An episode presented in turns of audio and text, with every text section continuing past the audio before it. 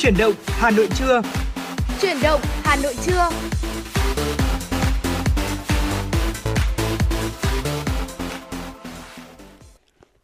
Thu Minh và Võ Nam xin kính chào quý vị thính giả. Chúng ta lại được gặp lại nhau trong chương trình Chuyển động Hà Nội trưa nay. Và như thường lệ, chương trình Chuyển động Hà Nội trưa của chúng tôi đang được phát trên tần số FM 96MHz và cũng đang được phát trực tuyến trên website Hanoi Online .vn. Và trong 120 phút phát sóng trực tiếp của chương trình ngay sau đây thì Thu Minh và Võ Nam sẽ là những người đồng hành cùng với quý vị. Vâng ạ, Võ Nam mến chào quý vị thính giả. Bây giờ là 10 giờ và là khung giờ phát sóng của Chuyển động Hà Nội trưa. Chương trình của chúng tôi đang được phát trực tiếp trên sóng FM tần số 90MHz, 96MHz. Và sáng nay thì Võ Nam và Thu Minh cũng đã đồng hành cùng với quý vị trong Chuyển động Hà Nội sáng cùng với những thức quà sáng này. Chúng ta đã cùng nhau trải qua những cung bậc cảm xúc để có thể là chuẩn bị năng lượng cho một tuần làm việc mới thật là nhiều năng lượng, thật là nhiều bổ ích để chúng ta có thể có cho một tuần mới với những thành công mới, thưa quý vị. Và bây giờ thì chúng ta là đang đồng hành cùng với nhau trong Chuyển động Hà Nội trưa. Những tin tức vẫn sẽ được cập nhật và gửi tới quý vị một cách nhanh chóng và chính xác nhất. Cùng với đó là nếu quý vị có những yêu cầu âm nhạc muốn gửi tặng đến bạn bè và người thân của mình thì đừng quên rằng số hotline của chương trình là 024 3773 6688. Chúng tôi luôn ở đây sẵn sàng nhận phản hồi từ quý vị. Dạ vâng ạ. Và mở đầu cho chương trình Chuyển động Hà Nội trưa ngày hôm nay thì chúng tôi xin được chia sẻ tới cho quý vị một câu chuyện rất là dễ thương, rất là cảm xúc đến từ một câu chuyện mà chúng tôi đã sưu tầm được. Và ngay sau đây thì xin mời quý vị thính giả, chúng ta sẽ cùng lắng nghe xem câu chuyện này nói về điều gì quý vị nhé. Vâng ạ, thưa quý vị, câu chuyện có tựa đề là Ông bố thủy thủ về thăm nhà tặng con món quà được ngàn người thích. Làm thủy thủ, ba của bé Hoàng Sa thường công tác xa nhà. Để có sự kết nối thì người cha tặng con gái món quà để có thể đem đại dương vào nhà. Xúc động trước món quà mà chồng tặng cho con gái, chị Thúy Hằng, 28 tuổi, ở tỉnh Quảng Ngãi quyết định chia sẻ câu chuyện này lên mạng xã hội. Câu chuyện đã thu hút được hàng ngàn lượt yêu thích của cộng đồng mạng. Chị Thúy Hằng cũng rất là bất ngờ khi mà chuyện nhà chạm đến cảm xúc của nhiều người. Chị chu đáo đọc hết bình luận, trả lời từng thắc mắc hoặc là chia sẻ của cộng đồng mạng. Nữ giáo viên ở Quảng Ngãi tâm sự rằng: chồng tôi làm thủy thủ, suốt ngày cứ lênh đênh trên sóng nước. Chúng tôi mới cưới nhau được hơn 6 năm, nhưng thời gian bên nhau ít lắm, chỉ vỏn vẹn vài đợt nghỉ phép của chồng. Suốt 9 tháng bầu bí, tôi chẳng ăn được gì vì nghén hay mất ngủ. Đêm nào vào đến bờ anh đều tranh thủ gọi về để kể đủ thứ chuyện trên biển cho tôi nghe. Anh kể nhiều về đại dương, về các loài cá, tôm, cua, ốc sặc sỡ. Em bé lớn lên trong bụng mẹ cũng nhờ những chuyện ba kể như thế. Theo chị Thúy Hằng, hôm nào được nghe ba kể chuyện, em bé ngoan ngoãn ngủ yên trong bụng mẹ. Chị Hằng nhờ vậy cũng ăn được, ngủ được. Lúc đó chị Hằng đã nói với chồng rằng là chắc bé thích biển giống như anh. Từ đây vợ chồng chị quyết định đặt tên con gái là Hoàng Sa theo tên một quần đảo của nước ta. Hoàng Sa lớn lên yêu ba, mê biển, mê cả những câu chuyện về thế giới đại dương xanh mà ba thường kể. Và hai ba con thì thường xuyên rôm rả trò chuyện. Có lúc cô con gái nói: ba ơi, ba kể chuyện cá heo cứu người đi. Thế là hai cha con trò chuyện đến tận khuya, đến khi bé ngủ gật mới thôi. Lần nào gọi điện, Sa cũng đòi ba mình mang ra biển cùng. Chị Hằng kể lại, mỗi lần Sa đòi theo ba đi biển, chồng chị Hằng cũng chỉ biết im lặng, cũng chẳng dám hứa với con. Sa phụng phịu, có khi còn khóc thút thít. Mấy ngày trước khi về phép, chồng chị Hằng gọi khoe là sẽ mang cả đại dương về cho con. Chị Hằng sợ anh không thực hiện được lời hứa, thế nhưng anh cương quyết: mẹ không tin ba kìa Sa, lần này ba sẽ mang cả đại dương về cho con. Khoảng đầu tuần trước, anh về nhà nghỉ phép 5 ngày. Hồi đó 9 giờ sáng thấy ba về cửa, Sa lao vào ôm đòi ba cho xem đại dương có hình dạng thế nào. Anh kêu mẹ con tôi vào phòng, đóng cửa, tắt đèn và nhắm mắt lại. Lúc anh gọi mở mắt ra, cả phòng ngập hình chiếu cá heo, sao biển và rùa. Đó là đèn chiếu tạo nên hình sinh động vật dưới biển, vũ trụ, hươu, sao. Sa ngây người, nhảy cẫng lên sung sướng. Bé ôm cổ ba hôn chụt chụt. Hai ba con chơi cùng đại dương trong cả tiếng đồng hồ. Bé khen ba là số 1 nữa, chị Hằng kể trong hạnh phúc. Chồng chị Hằng còn bảo là từ nay nhà mình sẽ không còn xa nhau nữa. Anh ở biển, mẹ con em cũng được ở biển rồi. Ngày 29 tháng 5, sau 5 ngày nghỉ phép, chồng chị Hằng lại lên đường công tác. Anh làm công việc sửa chữa máy móc ở trên tàu hàng. Mỗi chuyến anh thường xa nhà từ một tuần cho đến cả tháng. Những chuyến đi nước ngoài thì vài tháng anh mới về nhà. Mỗi dịp về nhà, anh thường tranh thủ chơi cùng với con gái. Anh còn mang về cá tôm ngon cho vợ con. Anh mang cả vỏ ốc về cho Sa chơi, trò vỏ ốc úp tai. Sa rất thích chơi trò đó và bé thường reo lên bảo con rằng là con nghe thấy tiếng sóng vỗ. Sa rất thích nghe chuyện biển đảo cá tôm. Thế nên Sa có thể ngồi yên cả ngày nghe ba kể chuyện. Chị Hằng chia sẻ, ba của Sa còn nấu những món ăn mà con gái rất thích. Anh đưa con gái đi công viên, cùng chơi cầu trượt, xích đu. Và nếu ở nhà thì anh dạy bé gấp giấy hình con hạc, chiếc thuyền. Từ hôm có chiếc đèn đại dương, ba con rủ nhau bật đèn lên, cùng câu cá, nằm bơi cạn, đủ các trò vui. Mỗi lần về nhà anh đều chú ý xem nhà hết vật dụng gì thì đi mua cho vợ con. Anh mua thuốc bổ cho bé, mua kem dưỡng da cho vợ. Anh cẩn thận ghi chú cách dùng trên từng hộp thuốc, kem bôi. Lần này anh phải chơi với bé trước ngày Quốc tế Thiếu Nhi mùng 1 tháng 6, rồi đi công tác cũng khá lâu. Thế nên mẹ con tôi có buồn đôi chút. Thêm nữa trên biển không có sóng nên chúng tôi liên lạc không thường xuyên. Những lúc chạm vào tiếp dầu, anh mới tranh thủ gọi về hỏi thăm vợ con. Anh chủ yếu gọi điện, còn thi thoảng mới gọi video. Nghe tiếng ba, Hoàng Sa thường tranh máy tỉ tê đủ chuyện. Tôi chỉ mong gia đình mãi hạnh phúc như thế để mai mốt còn có thêm bé Trường Sa, chị Hằng tâm sự. Sau khi mà lắng nghe câu chuyện này thì cá nhân Thu Minh thấy sau khi mà nghe xong thì không hiểu sao mình lại có một cái cảm giác nó rất là vui, nó rất là hạnh phúc. Và cảm nhận được rõ ràng cái tình yêu thương của mọi người trong gia đình. Khi mà Thu Minh nghe tới cái tiêu đề đó chính là một món quà, đó là cả một đại dương mang về, đúng không ạ? Thì mình cũng rất là thắc mắc không biết món quà đó là gì. Và sau cái khung cảnh đó là gì ạ? Khi mà đèn của phòng tắt đi này, nhắm mắt lại, và lúc mở mắt ra thì cả phòng ngập hình chiếu của cá heo, sao biển và rùa. Và Thu Minh nghĩ rằng là đối với các bạn nhỏ, đúng không ạ, thì đó quả thực là một món quà vô cùng là ý nghĩa. Và đôi khi nó cũng sẽ vun đắp này, nó cũng sẽ nhen nhóm lên một cái tình yêu đối với biển cả, đối với thiên nhiên. Dạ vâng, đúng là như thế ạ. Có thể là nếu món quà ấy xuất hiện trong những cái gia đình khác chẳng hạn, với những đứa trẻ khác thì có thể rằng nó chỉ là một món đồ chơi mà nó mô phỏng lại ở biển cả, có cá, có san hô, vân vân.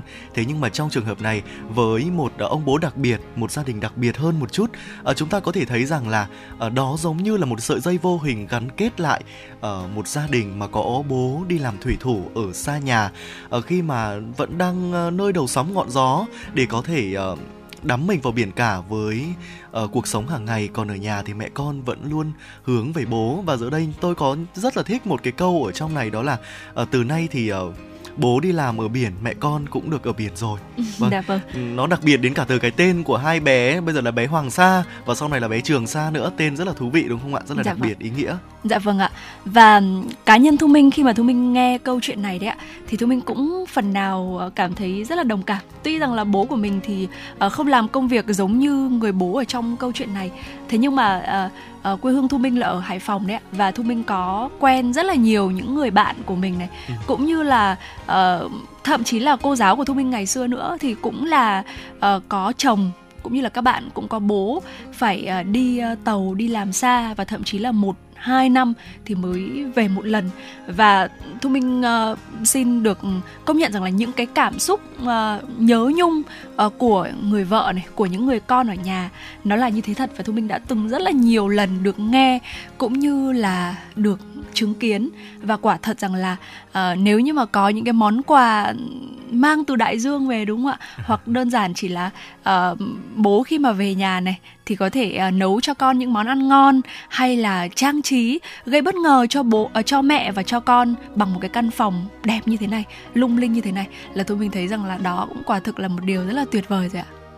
Dạ vâng, đúng là như thế ạ. Và đó là một cái câu chuyện mà chúng tôi chia sẻ với quý vị, một câu chuyện rất là cảm động và cũng rất là ý nghĩa ở trên các trang mạng xã hội dạo gần đây đang được rất nhiều người yêu thích và quan tâm. Và Kết thúc cho câu chuyện vừa rồi chắc chắn là một ca khúc nào về gia đình, về bố, về con sẽ được tiếp nối đúng không Thu Minh? Dạ vâng ạ, ngay sau đây thì chúng ta sẽ cùng đến với một ca khúc vô cùng quen thuộc, ca khúc Mình đi đâu thế bố ơi, với sự thể hiện của nhiều ca sĩ.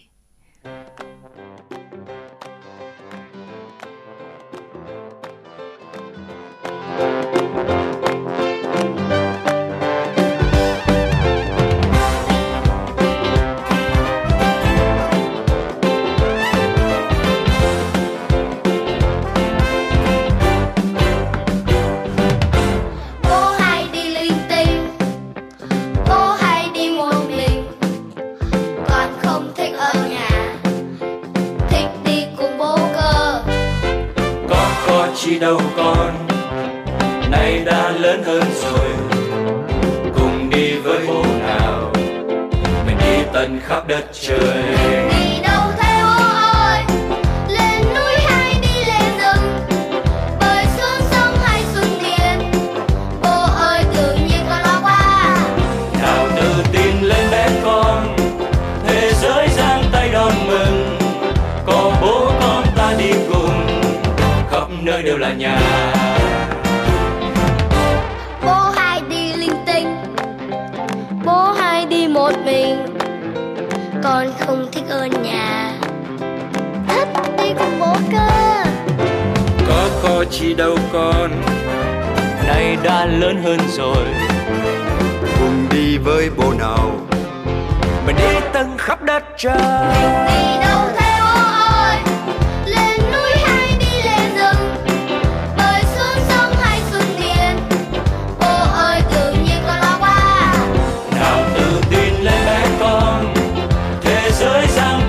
mừng, có bố con ta đi cùng, khắp nơi đều là nhà. La la la la la la la la la la la la la la la la la la la la la la.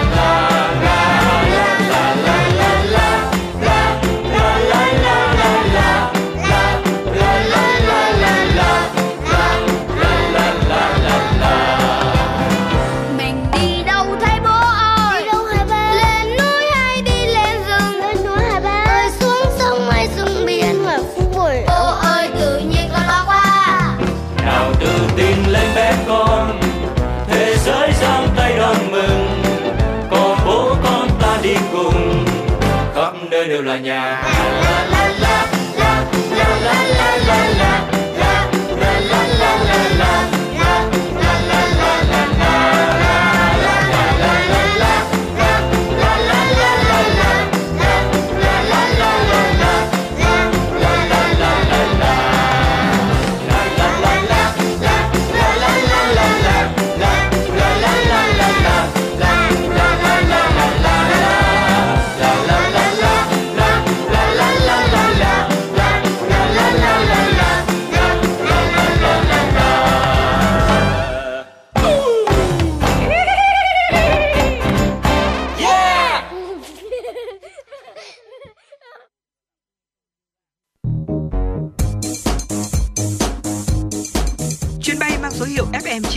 Đang chuẩn bị nâng độ cao. Quý khách hãy thắt dây an toàn, sẵn sàng trải nghiệm những cung bậc cảm xúc cùng FM 96. Thưa quý vị và các bạn, làn sóng Chuyển động Hà Nội trưa xin được tiếp tục với những tin tức thời sự đáng chú ý do phóng viên Kim Anh thực hiện. Thưa quý vị, Phó Thủ tướng Trần Hồng Hà đã ký quyết định số 16 về thực hiện hỗ trợ cho vay để ký quỹ tại Ngân hàng Chính sách Xã hội đối với người lao động thuộc đối tượng chính sách đi làm việc tại Hàn Quốc theo chương trình cấp phép việc làm cho người lao động nước ngoài của Hàn Quốc, chương trình EPS.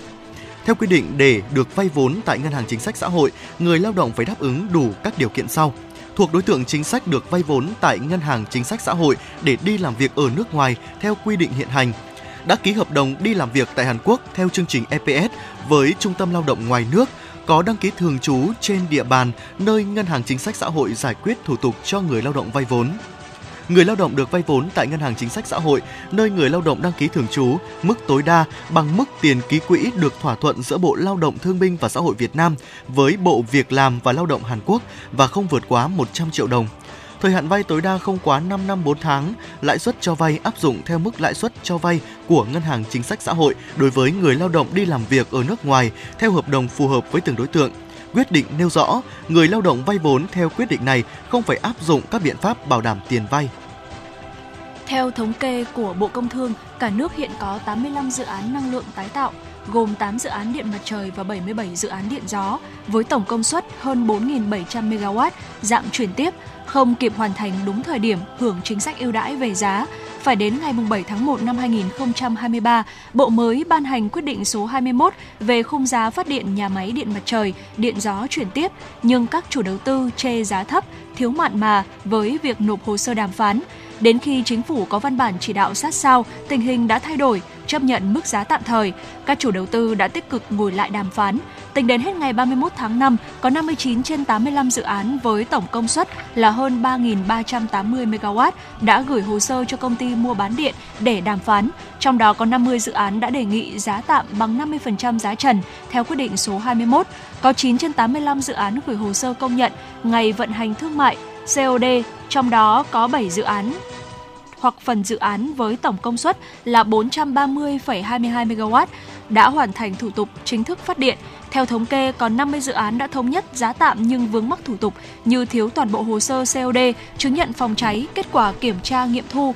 Thời gian tới đây, các cơ quan quản lý, các cấp chính quyền cần tiếp tục tập trung tháo gỡ các khó khăn vướng mắc để tạo điều kiện cho nhà đầu tư sớm phát điện lên lưới, tránh lãng phí tài nguyên và kinh phí đầu tư. Thưa quý vị, theo tin từ Bộ Giao thông Vận tải, trong 5 tháng đầu năm 2023, sản lượng vận tải tiếp tục tăng trưởng mạnh mẽ cả về hàng hóa và hành khách. Cụ thể, vận tải hàng hóa tháng 5 năm 2023 ước đạt 193 triệu tấn, tăng 20,7% so với cùng kỳ năm 2022. Lũy kế 5 tháng ước đạt 931 triệu tấn, tăng 18% so với cùng kỳ năm 2022. Vận chuyển hành khách tháng 5 năm 2023 ước đạt 378 triệu lượt khách, tăng 13,6% so với cùng kỳ năm 2022. Lũy kế 5 tháng ước đạt 1.856 triệu lượt khách, tăng 21,2% so với cùng kỳ năm 2022. Trong đó hàng không tăng trưởng 37,1%, đường biển tăng trưởng 66,8%, đường sắt tăng trưởng 98,1%, đường bộ tăng trưởng 19,3%, đường thủy tăng trưởng 41,7%. Để hỗ trợ doanh nghiệp trước tình trạng giá nhiên liệu tăng cao, Bộ Giao thông Vận tải đã chỉ đạo triển khai nhiều giải pháp giảm chi phí vận tải, chi phí sản xuất kinh doanh. Bộ cũng yêu cầu các hãng hàng không xử lý chậm, hủy chuyến và nâng cao chất lượng dịch vụ phục vụ hành khách, chấn chỉnh các sai phạm trong hoạt động vận tải đường bộ, phối hợp với các cơ quan chức năng kiểm tra, xử lý tình trạng xe quá tải, trọng tải tại một số địa phương. Dạ vâng, thưa quý vị, vẫn sẽ còn rất nhiều những tin tức khác nữa sẽ được chúng tôi cập nhật và gửi tới cho quý vị trong suốt 120 phút lên sóng trực tiếp của chương trình Chuyển động Hà Nội trưa ngày hôm nay. Còn nội dung tiếp theo của chương trình thì chúng ta sẽ cùng đến với tiểu mục Hà Nội của tôi. Có thể nói rằng là trong tiểu mục Hà Nội của tôi thì chúng tôi sẽ luôn luôn cùng với cả quý vị thính giả, chúng ta sẽ cùng đi khám phá mọi ngóc ngách của thủ đô. Và Thu Minh tin rằng là kể cả đối với những ai mà chúng ta mới đến Hà Nội này, hay thậm chí chúng ta đã dành rất nhiều năm, sống rất nhiều năm ở Hà Nội rồi, thế nhưng mà không ai có thể 100% chúng ta khẳng định được rằng là chúng ta hiểu hết Hà Nội, chúng ta biết hết tất cả mọi thứ về Hà Nội. Vẫn còn rất là nhiều điều mà có lẽ rằng là chúng ta mới chỉ biết tới, thế nhưng mà chỉ biết tới một phần thôi, còn chưa biết hết được toàn bộ một câu chuyện về một cái nơi nào đó, về một cái địa danh nào đó, đúng không ạ? Chính vì thế mà chương trình Chuyển động Hà Nội của chúng tôi trong các khung giờ thì luôn luôn cố gắng đem tới cho quý vị những màu sắc khác nhau về thủ đô Hà Nội của chúng ta trong tiểu mục Hà Nội của tôi, hay là chuyện của Hà Nội, hay là rất là nhiều những cái tiểu mục khác nữa. Và chúng tôi cũng không dám chắc rằng là chúng tôi có thể đem được hết tất cả những cái câu chuyện đó, thế nhưng mà sẽ đem được phần nào những cái lát cắt thú vị nhất về thủ đô thân yêu của chúng ta. Và trong tiểu mục Hà Nội của tôi, trong nội dung của tiểu mục này ngay sau đây cũng như vậy. Nằm giữa phố cổ Hà Nội, nhìn bề ngoài thì ít ai có thể biết tới một căn biệt thự thời Pháp tại số 44 phố Hàng Bè đã từng là một điểm trường tiểu học, vừa là nơi mà rất là nhiều hộ dân sinh sống. Vậy thì xoay quanh ngôi nhà số 44 phố Hàng Bè thì còn những câu chuyện nào, còn những bí mật nào mà chưa được giải đáp thì ngay sau đây chúng tôi sẽ chuyển tới cho quý vị nội dung này. Thế nhưng mà trước hết thì hãy cùng quay trở lại với không gian âm nhạc quý vị nhé. Chúng tôi sẽ được gửi tới quý vị một giai điệu âm nhạc. Đây là yêu cầu đến từ một vị thính giả có đuôi số điện thoại là 869. Vị thính giả này có yêu cầu ca khúc Có Ai Thương Em Như Anh. Đây là một ca khúc được sáng tác bởi nhạc sĩ Bùi Công Nam, thể hiện bởi ca sĩ Tóc Tiên và hòa âm phối khí bởi Toliver. Ngay sau đây thì xin mời quý vị thính giả có đuôi số điện thoại là 869 cũng như là tất cả quý vị thính giả. Chúng ta đang lắng nghe làn sóng FM 96 của Đài Phát thanh và Truyền hình Hà Nội. Chương trình Chuyển động Hà Nội trưa nay sẽ cùng thư giãn với giai điệu âm nhạc này.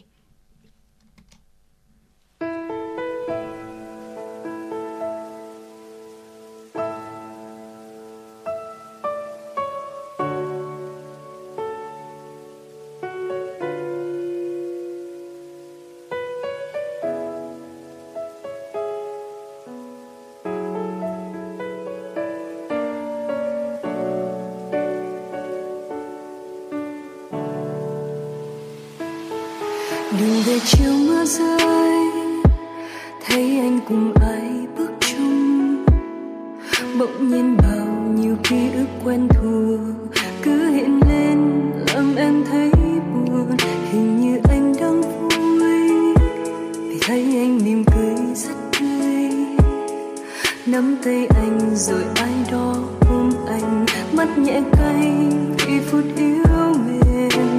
Thời gian trôi qua, anh vẫn giữ những tấm hình của đôi ta ngày mình chia xa, và anh đã nói đằng sau anh luôn vẫn chưa làm gì có ai thương em như vậy, có ai cần em đến thế, có ai chia tay mà vẫn mong từng ngày anh muốn niềm vui dù em hỏi ai làm gì có ai thương em như vậy, có ai vẫn luôn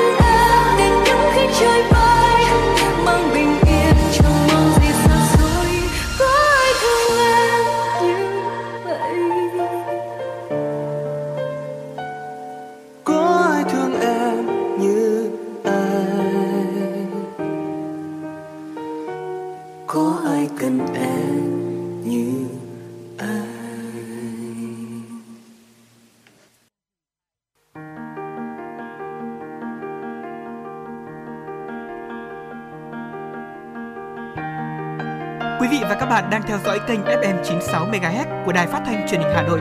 Hãy giữ sóng và tương tác với chúng tôi theo số điện thoại 024 3773 6688. FM 96 đồng hành trên mọi nẻo đường.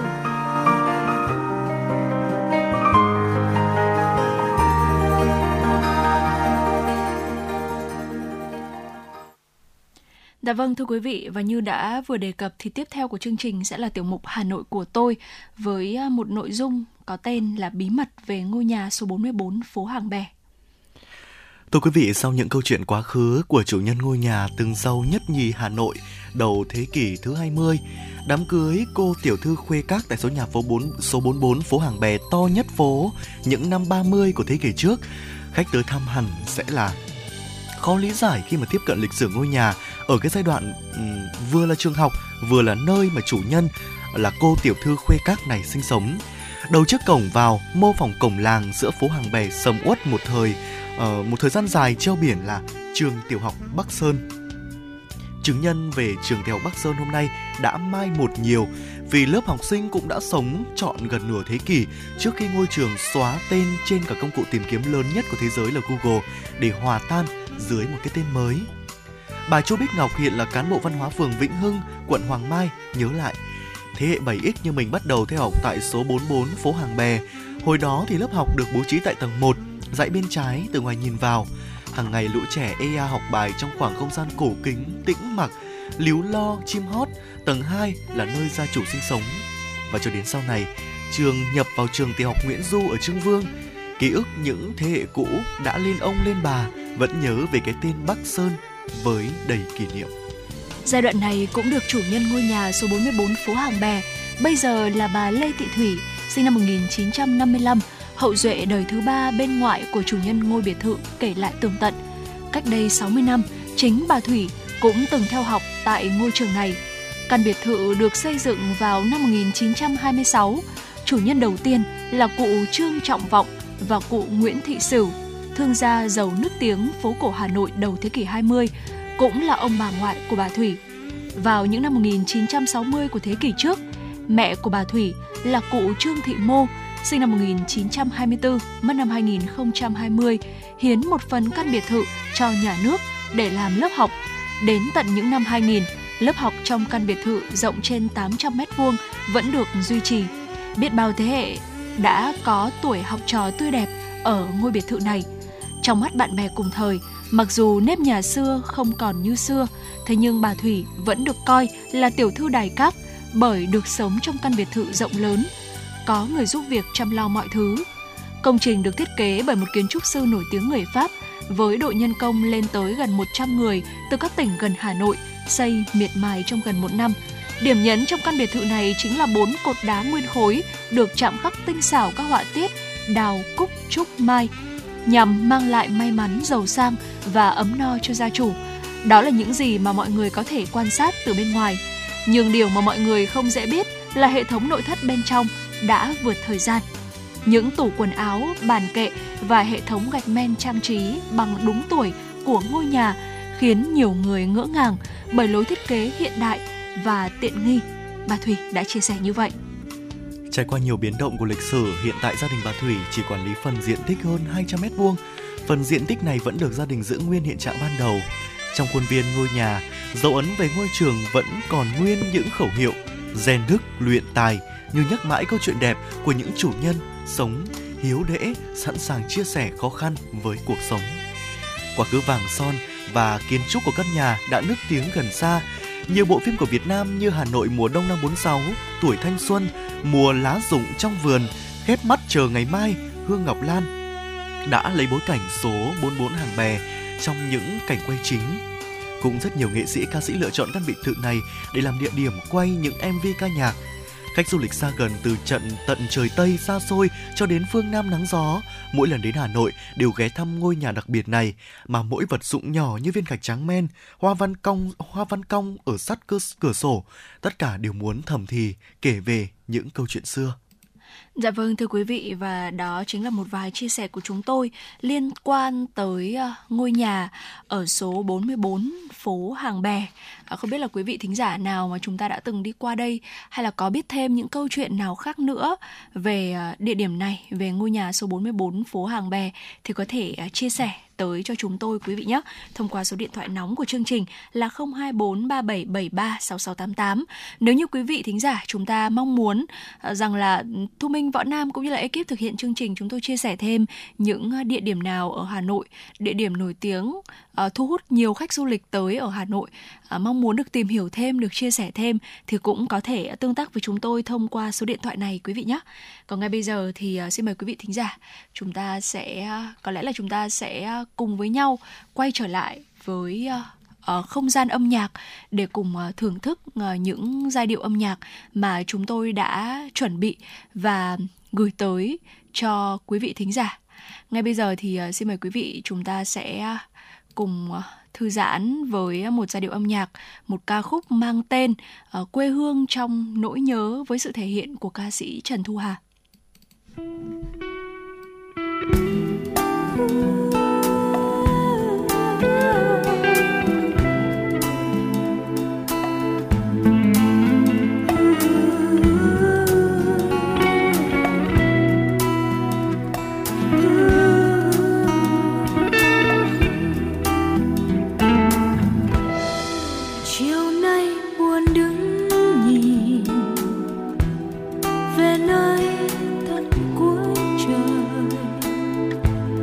Chạnh lòng nhớ quê xưa, buồn vui sao tiếc nhớ một thời tôi dấu yêu.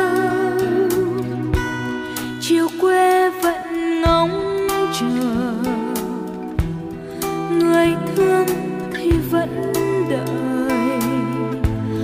Hàng cây lá vẫn xanh, ngạt ngào hương hoa xưa làm lòng tôi ngẩn ngây.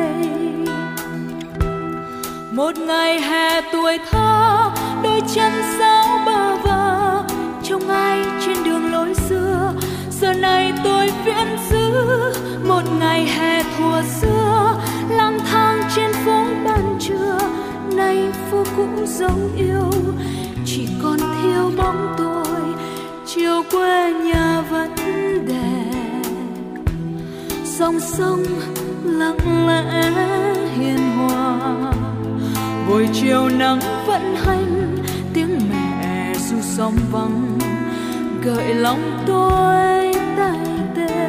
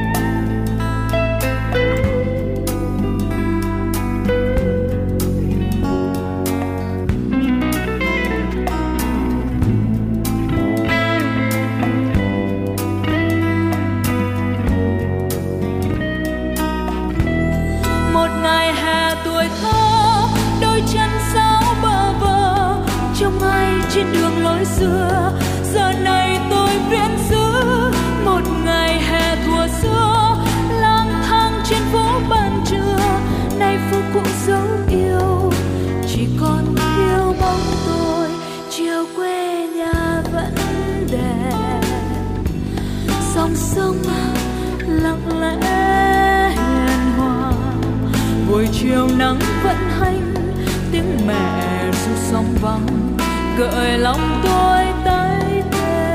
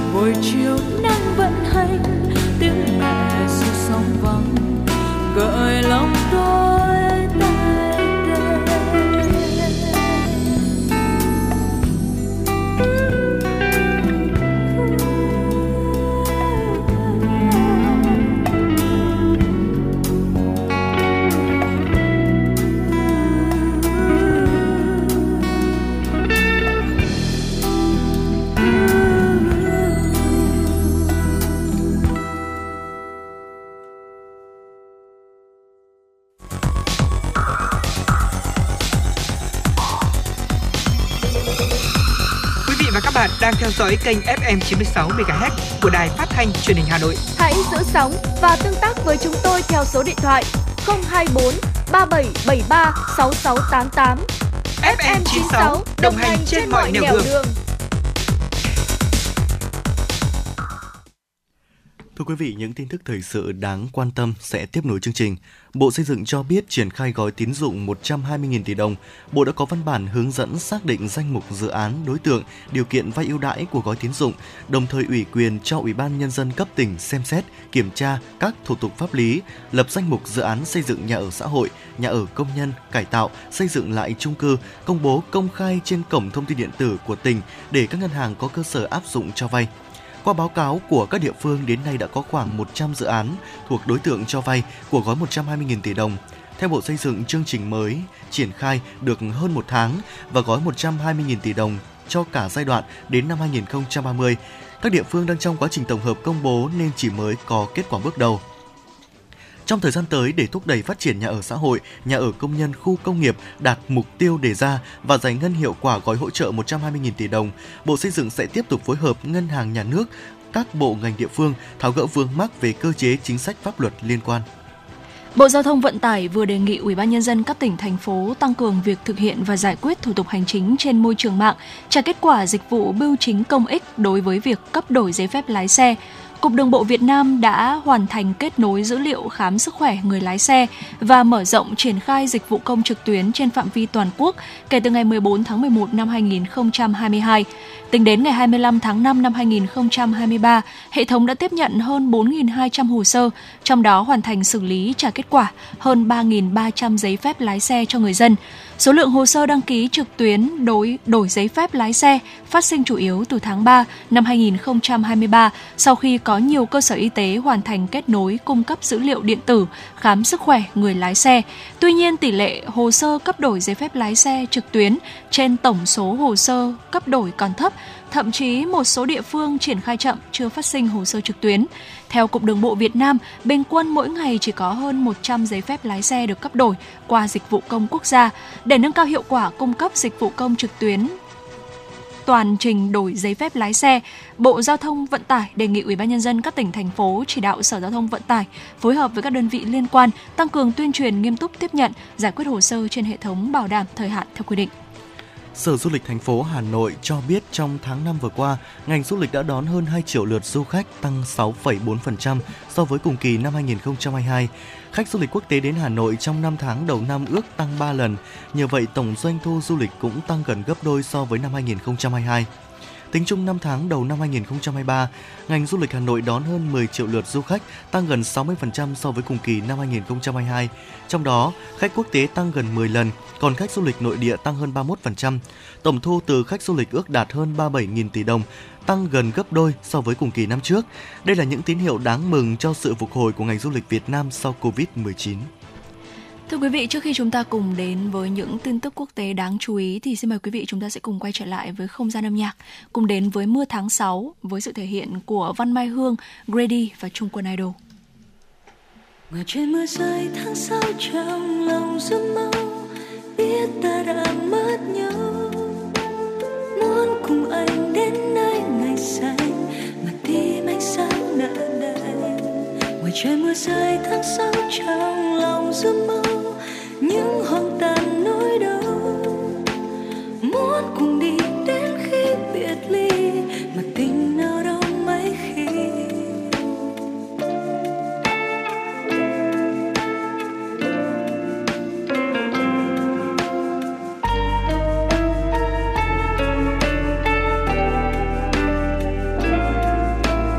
Em cứ ngỡ tình yêu sẽ mãi bền lâu nếu chúng mình không cố dối lừa nhau, nhưng đâu biết rằng cây sẽ héo khi không còn ai nâng niu và tiêu tưới.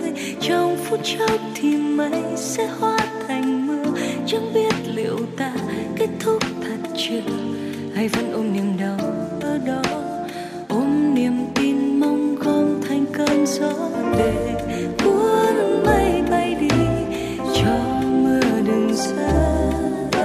Nhưng trời dần sập tối, đường dài mòn gối, tháng năm em đã chẳng kịp nói. Ngoài trời mưa rơi tháng sau.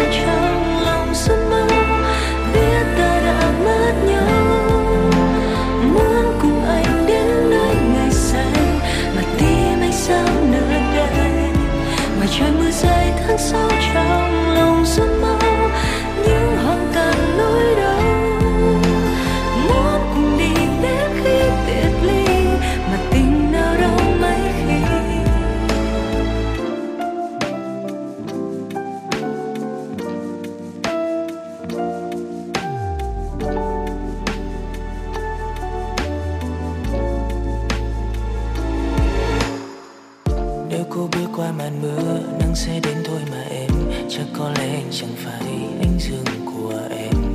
Để cho em phải hy vọng, có lẽ anh chưa đủ tốt đâu.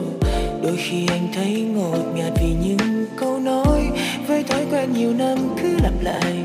Chúng ta giằng nhau trói buộc vào nhau, lúc khi cả hai chưa ai học được cái.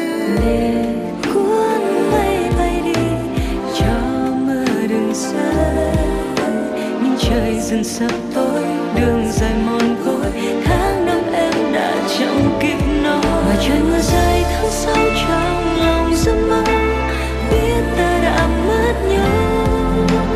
Muốn cùng anh đến nơi ngày xanh, mà tim anh sao nỡ đây. Và trời mưa rơi tháng sau trong lòng giấc mơ, những hoang tàn nỗi đau. Mà tình đau đau mấy khi, dù em đã cố gắng quên chuyện quá khứ, nhưng đâu muốn quên là sẽ quên. Những tổn thương ấy luôn ở đây, chẳng qua là em giả vờ mình không thấy. Mưa tháng sau trong lòng giấc mơ, những hoang tàn nỗi đau. Muốn cùng đi đến khi biệt ly, mà tình đau đau mấy khi.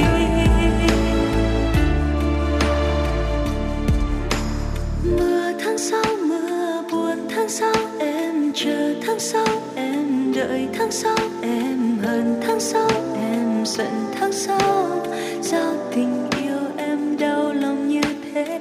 Mưa tháng sau mưa buồn, tháng sau em biết ta đã mất nhau. Sau cơn mưa nắng sẽ quay về, biết đâu bên em sẽ có câu vồng.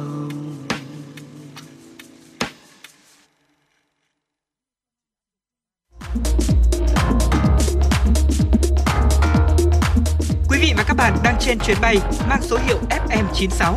Hãy thư giãn, chúng tôi sẽ cùng bạn trên mọi cung đường.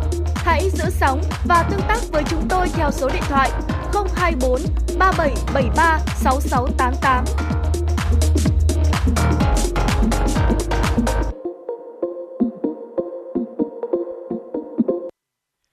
Dạ vâng, thưa quý vị thính giả, chúng ta vừa được lắng nghe ca khúc Mưa tháng 6 với sự thể hiện của Văn Mai Hương, Grady và ca sĩ Trung Quân Idol. Còn ngay bây giờ thì xin mời quý vị thính giả chúng ta sẽ cùng quay trở lại với những tin tức quốc tế đáng chú ý. Thưa quý vị và các bạn, lạm phát hàng năm ở Hà Lan đã tăng tháng thứ 2 liên tiếp lên mức 6,1% trong tháng 5. Dữ liệu sơ bộ từ cơ quan thống kê Hà Lan công bố cho thấy tăng trưởng giá tiêu dùng hàng năm ở Hà Lan đã tăng tốc trong những tháng gần đây, từ 4,4% trong tháng 3 lên 5,2% trong tháng 4. Báo cáo cho biết xu hướng này phần lớn được thúc đẩy bởi giá năng lượng, vốn đã giảm ít hơn đáng kể trong tháng 5 so với tháng trước đó. Chi phí thực phẩm, đồ uống và thuốc lá cũng góp phần làm tăng giá cả ở Hà Lan. Lạm phát lương thực, thực phẩm trong tháng 5 giảm nhẹ xuống 12,8% so với mức 13,2% của tháng 4, nhưng vẫn cao hơn kỳ vọng. Giá hàng công nghiệp tăng 8,9% trong tháng 5, từ mức 8,3% của tháng trước. Con số của cơ quan thống kê Hà Lan dựa trên phương pháp đo lường hài hòa của châu Âu, không bao gồm tác động của giá nhà cho thuê, cho thấy lạm phát ở Hà Lan là 6,8% trong tháng 5, cao hơn 1 điểm phần trăm so với tháng 4. Thưa quý vị, kỳ thi tuyển sinh đại học năm nay ở Trung Quốc sẽ diễn ra trong 2 ngày, mùng 7 và mùng 8 tháng 6 tới. Số lượng thí sinh tham gia dự kỳ thi tuyển này lên đến gần 13 triệu. Dữ liệu do Bộ Giáo dục Trung Quốc công bố cho thấy số lượng thí sinh tham gia kỳ thi tuyển sinh đại học quốc gia năm 2023 ở nước này lên đến gần 13 triệu người, đạt mức cao kỷ lục từ trước tới nay. Kỳ thi đại học năm nay diễn ra trong bối cảnh tỷ lệ thất nghiệp trong thanh niên ở Trung Quốc đang duy trì ở mức cao. Theo Nhật báo, tin tức kinh tế của Trung Quốc trong năm nay, số sinh viên tốt nghiệp đại học ở nước này dự kiến đạt 11,58 triệu người. Cùng với số sinh viên thất nghiệp trước đây và du học sinh về nước, quy mô thanh niên chờ việc ở Trung Quốc ngày càng tăng cao. Một quan chức đường sắt Ấn Độ tiết lộ sai sót đèn tín hiệu và đường ray có thể là nguyên nhân gây ra vụ va chạm giữa 3 đoàn tàu. Giới chức Ấn Độ đang tiến hành điều tra để xác định nguyên nhân gây ra vụ tai nạn thảm khốc giữa 3 đoàn tàu hỏa, làm ít nhất 288 người thiệt mạng và hơn 850 người bị thương. Giám đốc truyền thông cơ quan đường sắt Đông Nam Á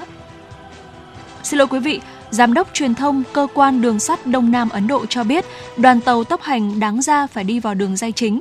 Tuy nhiên, đèn tín hiệu lại bật để hướng dẫn đoàn tàu vào đường nhánh, khiến nó đâm thẳng vào tàu chở hàng đang đỗ ở đó. Sau va chạm với tàu hàng, nhiều toa của đoàn tàu khách lật ngang chắn đường ray cạnh bên. Ít phút sau, một đoàn tàu khác lao tới với tốc độ hơn 116 km/h và đâm thẳng vào các toa của đoàn tàu vừa chật bánh. Chính phủ Australia đã lên kế hoạch tạo ra một công viên biển có diện tích lên tới 475.000 km2, gần bằng đất nước Tây Ban Nha. Công viên biển này sẽ bao gồm các hòn đảo xa xôi ngoài khơi bờ biển phía đông nam Australia. Công viên biển sẽ đóng cửa hoàn toàn đối với các hoạt động đánh bắt cá, khai thác mỏ và những hoạt động khai khoáng khác. Kế hoạch được kỳ vọng sẽ giúp bảo vệ tốt hơn môi trường biển tự nhiên ở quốc gia này. Dạ vâng, thưa quý vị, và phần tin vừa rồi thì cũng đã kết thúc dòng chảy tin tức của khung giờ đầu tiên có trong chương trình Chuyển động Hà Nội buổi trưa ngày hôm nay. Và chúng tôi sẽ còn tiếp tục cập nhật những tin tức khác nữa để gửi tới cho quý vị trong khung giờ thứ hai của chương trình. Còn ngay bây giờ thì xin mời quý vị thính giả, chúng ta sẽ cùng đến với một tiểu mục vô cùng thú vị trong chương trình Chuyển động Hà Nội trưa nay. Đó chính là tiểu mục FM 96 Travel. Thưa quý vị, trong khoảng thời gian này thì chúng ta nhắc tới rất là nhiều những chuyến đi, đúng không ạ? Và Thu Minh thấy rằng là chuyến đi nào thì nó cũng sẽ đem tới rất là nhiều những ý nghĩa này, và nó sẽ giúp cho chúng ta có được những cái trải nghiệm khó quên ở trong đời. Đặc biệt là khi mà chúng ta đi tới một cái vùng đất mới, đi tới một cái miền đất mới, một nơi mà khác hoàn toàn với nơi mà chúng ta sống, một nơi mà sẽ đem tới cho chúng ta những cái trải nghiệm vô cùng thú vị và đặc biệt. Và tôi mình thấy rằng là các bạn trẻ gần đây thì họ có một cái xu hướng mà cũng được rất là phổ biến trong các bạn trẻ và được rất là nhiều người lựa chọn, đó chính là du lịch kết hợp với làm tình nguyện. Nếu như mà những cái chuyến đi du lịch nghỉ dưỡng đầy đủ tiện nghi đã khiến cho chúng ta cảm thấy là nhàm chán này, thì tại sao chúng ta không một lần thử tham gia vào những cái tour du lịch thiện nguyện? Ở trong chuyến du lịch đó thì chúng ta có thể vừa khám phá những vùng đất mới, đồng thời sẽ làm những cái công việc thiện nguyện này, giúp đỡ cho cộng đồng. Và hầu hết thì tôi mình thấy rằng là đây đều là những cái chuyến đi mà thực sự đối với những ai mà chúng ta là những người trẻ đấy thì chúng ta nên trải nghiệm ít nhất một lần. Vâng ạ, nghe đến cái loại hình du lịch mà kết hợp làm tình nguyện thì Võ Nam cảm thấy rất là thú vị. Tại vì đây cũng là lần đầu tiên mà Võ Nam biết đến cái loại hình du lịch kết hợp làm tình nguyện như thế này. Không biết là với cái loại hình du lịch kết hợp với tình nguyện như này rất là ý nghĩa, nghe tên thì biết là rất là ý nghĩa rồi, thì nó có gì khác biệt không mình nhỉ? Du lịch thiện nguyện là hình thức du lịch kết hợp giữa việc chúng ta tham quan, khám phá với cái hoạt động tình nguyện từ thiện. Và chuyến đi này thì sẽ khiến cho người tham gia chúng ta sẽ vừa là một du khách mà vừa là một tình nguyện viên. Và theo một cuộc khảo sát của Marriott International với hơn 1.000 người từ 18 cho đến 67 tuổi, nhóm tuổi từ 18 cho đến 34 là đứng đầu trong việc là họ sẵn sàng tham gia những cái chuyến du lịch thiện nguyện. Bên cạnh đó thì cuộc khảo sát này cũng chỉ ra rằng là du khách nữ thì yêu thích du lịch thiện nguyện hơn là du khách nam. Và khác với công việc từ thiện thì du lịch thiện nguyện vẫn cho phép du khách chúng ta sẽ tham quan những địa điểm nổi tiếng tại địa phương và lưu trú tại các homestay. Ngoài việc từ thiện thì một số tour còn tổ chức các cái hoạt động giao lưu giữa đoàn du khách và người dân địa phương. Và với những cái đặc trưng như vậy thì các điểm đến của mô hình du lịch này sẽ là những địa phương xa xôi, còn hoang sơ, thế nhưng mà có rất là nhiều cảnh đẹp và có văn hóa bản địa vô cùng đặc sắc. Hiện tại ở Việt Nam của chúng ta thì các tour du lịch thiện nguyện thì thường tổ chức tại khu vực Tây Bắc và Tây Nguyên. Nổi bật nhất là các tour đi từ các tỉnh như là Sơn La, Yên Bái, Lạng Sơn hay là Cao Bằng. Và ở những cái khu vực này đấy thì du khách có thể tận hưởng không khí mát mẻ và được tìm hiểu văn hóa của những dân tộc tại địa phương. Vâng ạ, và những cái chuyến đi như thế này thì cái chi phí nó cũng không quá là cao, không quá là đắt đỏ, nhưng mà nó lại mang lại chúng ta rất nhiều là trải nghiệm. Điều khiến du lịch thiện nguyện thu hút nhiều bạn trẻ ngày nay nằm ở việc là các tour nó không quá bị đắt, thế nhưng mà họ lại trải nghiệm được rất nhiều. Trung bình thì một tour du lịch thiện nguyện sẽ rơi khoảng tầm là chỉ trên dưới 3 triệu đồng cho một người thôi. Những tour này sẽ kéo dài khoảng tầm từ 3 đến 4 ngày, tùy vào những cái điểm mà chúng ta đến. Sau một khoảng thời gian đi làm thì nếu mà cảm giác bị ngợp bởi cuộc sống xô bồ của thành phố thì hãy đi du lịch những cái chuyến như thế này. Tại vì du lịch bình thường thì nó rẻ nhất cũng là hơn 4 triệu đồng. Thế nên là du lịch tình nguyện thì giúp chúng ta có thể tiết kiệm được một khoản chi phí nhất định, nhất là trong cái thời buổi kinh tế khó khăn như thế này. Mô hình này tạo ra cơ hội cho du khách sống như người địa phương, khá giống với cái mô hình du lịch cộng đồng đấy ạ. Du khách sẽ được học những cách nấu những món ăn địa phương này, có thể tham gia cái việc đồng áng nữa. Và nếu du lịch bình thường chúng ta sẽ phải tìm chỗ nào đẹp để có thể chụp hình, chỗ nào thú vị để có thể check in, thì khi mà đi du lịch thiện nguyện thì chúng ta sẽ được phụ giúp bởi những người dân. Chúng ta sẽ giúp những người dân, phụ giúp họ những công việc hàng ngày, những công việc thiện nguyện. Thậm chí là có một vài người dân khi mà chúng ta đi những cái chuyến du lịch như thế này thì họ còn chỉ cho chúng ta là những chỗ nào chụp hình đẹp nhất, mà không phải những cái chuyến đi bình thường nào chúng ta cũng biết được, đúng không ạ? Dạ vâng. Một cái trải nghiệm khác khi mà chúng ta đi du lịch thiện nguyện đó chính là cái niềm vui khi mà chúng ta được có cơ hội giao lưu với những người khác. Ở du lịch thông thường thì cái sự kết nối giữa những du khách cùng với đoàn khá là ít. Mọi người thường tập trung vào cái việc cá nhân là chúng ta sẽ đi đâu, chúng ta sẽ làm cái gì, lo cho bản thân mình nhiều hơn cái việc chúng ta kết nối với mọi người xung quanh, ít trao đổi. Trong khi đó thì du lịch thiện nguyện lại trái ngược hoàn toàn lại. Chuyến du lịch này sẽ giúp cho quý du khách có thể gắn kết với nhau thông qua những hoạt động tình nguyện. Bên cạnh đó là những cái lần chúng ta làm việc nhóm với nhau, cùng nhau giúp đỡ nhau để có thể tạo nên một chuyến hành trình du lịch thật là ý nghĩa. Dạ vâng ạ. Không phải tự nhiên mà người ta lại nói rằng là tuổi trẻ thì có rất là nhiều những cái khái niệm về tuổi trẻ. Thế nhưng mà trong số rất nhiều những cái khái niệm đó thì chúng ta nên cho vào trong cái tuổi trẻ của mình một cái khái niệm, đó chính là tuổi trẻ là những chuyến đi. Bởi vì Thu Minh luôn tin rằng là những cái chuyến đi đó nó sẽ khiến cho các bạn trẻ chúng ta sẽ trưởng thành không ít thì nhiều, đúng không ạ? Vâng. Và đặc biệt là những cái chuyến đi du lịch thiện nguyện như thế này thì còn có thể học hỏi được những cái kiến thức và kỹ năng mới sau khi mà tham gia một tour du lịch. Và do đi đến những cái điểm hẻo lánh này và việc phải đối mặt với thời tiết thất thường hay là những cái địa điểm hiểm trở, đây là những điều không tránh khỏi, và du khách lúc này sẽ là tự học hỏi các kỹ năng để thích nghi với cái điều kiện hiện tại. Và tôi nghĩ rằng là khi mà chúng ta tham gia những cái chuyến đi này, nếu như chúng ta đi du lịch theo cách thông thường á, thì thường mọi người sẽ xác định rằng là đây là cái quãng thời gian để chúng ta có thể thư giãn này, chúng ta có thể nghỉ ngơi, nghỉ dưỡng này. Thế nhưng mà khi đi du lịch thiện nguyện thì tôi tin chắc rằng là cái yếu tố đó là được thư giãn, được hòa mình vào với thiên nhiên, được thay đổi môi trường, nó vẫn sẽ có và thậm chí nó còn sâu sắc hơn rất nhiều. Bên cạnh đó thì chúng ta cần phải chuẩn bị một cái tâm thế nữa khi mà chúng ta tham gia vào những cái chuyến du lịch tình nguyện như thế này, đó chính là cái tâm thế sẵn sàng cho đi. Và xác định rằng là những cái chuyến đi này thì chúng ta thường sẽ đến những cái nơi nó rất là xa xôi, có thể là nó sẽ còn nhiều thiếu thốn. Chính vì thế mà chúng ta cũng cần phải rèn luyện cho mình rất là nhiều những cái kỹ năng sống để thích nghi. Và một trong những ý nghĩa chính của du lịch thiện nguyện đó chính là, như Thu Minh cũng đã vừa chia sẻ, đó chính là sự cho đi, đó chính là sự giúp đỡ mọi người. Ngoài việc giúp đỡ người dân trực tiếp trong chuyến đi thì một số công ty tổ chức tour còn trích một phần tiền vé để hỗ trợ người dân địa phương cải thiện cơ sở hạ tầng. Và để có một chuyến đi thiện nguyện thì du khách cần có một sức khỏe tốt. Ở đây là điều mà chúng ta cần phải rèn luyện. Do địa điểm ở xa cho nên là du khách sẽ phải di chuyển rất là nhiều và đa số sẽ là đi bộ. Một số tour thì còn kết hợp ở chung với người dân nữa, cho nên là có thể sẽ thiếu thốn rất là nhiều tiện nghi. Song song với đó thì du khách cũng cần có một tinh thần vui vẻ, hòa đồng khi mà chúng ta tham gia mô hình này. Và ở đây thì du khách không chỉ là khách mà còn là một tình nguyện viên. Và bên cạnh, và Thu Minh còn biết được rằng là bên cạnh những cái chuyến đi tình nguyện ở trong nước thì có rất là nhiều các cái tổ chức họ tổ chức các cái chuyến đi tình nguyện ở nước ngoài. Đó, thì tất nhiên là nó sẽ có nhiều những cái điều mà chúng ta cần phải chuẩn bị hơn, nhiều những cái kỹ năng mà chúng ta cần phải trang bị hơn. Thế nhưng mà Thu Minh luôn tin rằng đây là một trong những cái sự lựa chọn rất là hay và nên lựa chọn một lần nếu như mà chúng ta thực sự là đủ dũng cảm và thực sự là chúng ta mong muốn được trải nghiệm. Bởi vì có rất là nhiều bạn trẻ, khi mà chúng ta còn trẻ đấy ạ, thì có thể là chúng ta sẽ không có quá nhiều về mặt kinh tế, đúng không ạ? Vâng. Thì nói chung là nó sẽ có 3 cái hình thức để chúng ta đi ra nước ngoài.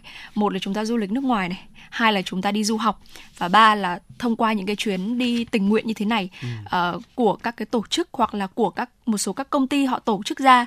Thì Thu Minh thấy rằng là cái việc mà chúng ta đi du lịch kết hợp với tình nguyện này thì nó sẽ có một cái mức phí có thể coi là rẻ nhất, đúng không ạ? Bởi vì chúng ta sẽ đến những cái nơi xa xôi và chúng ta sẽ có thể là sẽ được ở cùng, được sinh hoạt chung với cả những cái người dân địa phương, và nó sẽ đem tới cho chúng ta rất rất nhiều những trải nghiệm đáng quý. Vâng, Võ Nam từng nhớ tới một cái câu nói mà người ta hay nói vui với nhau ở trên mạng rằng là đi du lịch là đi từ nơi nhàm chán của mình đến nơi nhàm chán của người khác. Vậy thì sao thay vì như thế chúng ta không thử một cái loại hình du lịch khá là mới như này, vừa được có cơ hội chúng ta vừa được đi du lịch, vừa được khám phá những nơi mới, những nơi khác, chúng ta vừa được tham gia vào những cái hoạt động rất là ý nghĩa, rất là bổ ích cho chúng ta, đúng không ạ? Dạ vâng ạ. Và mong rằng là với những cái gợi ý vừa rồi thì quý vị thính giả chúng ta sẽ cảm thấy rất là hữu ích và đôi khi là chúng ta sẽ cân nhắc một chút về loại hình du lịch này quý vị nhé. Còn ngay bây giờ thì để tiếp thêm động lực, để tiếp thêm tinh thần năng lượng cho những chuyến đi của quý vị sắp tới nếu như mà chúng ta có kế hoạch thì xin mời quý vị thính giả chúng ta sẽ cùng lắng nghe ca khúc Đi Đi Đi, 3 chữ đi ạ, với sự thể hiện của team KICM.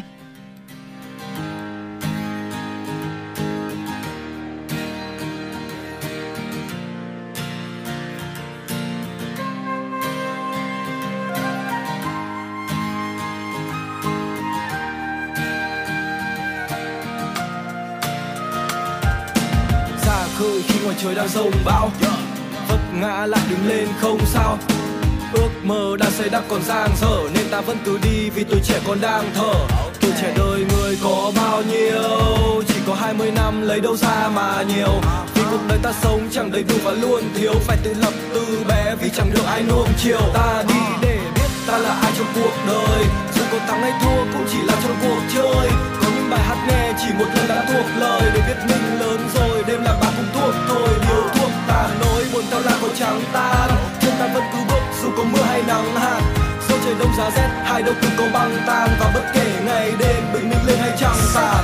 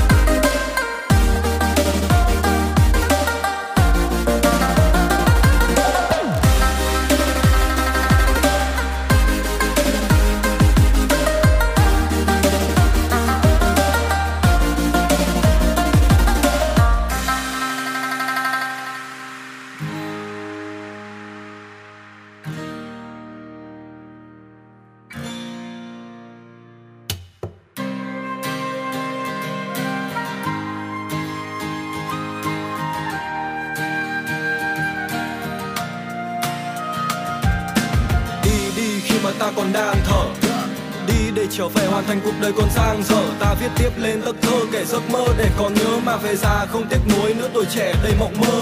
Đi về nơi không khói bụi, không dòng người không vội vã, dù không còn tiền trong túi đi về đâu cũng là nhà. Đi về nơi quần trong thiên nhiên vào trong phổi, để xóa tan bao phiền một cuộc đời toàn là giả dối.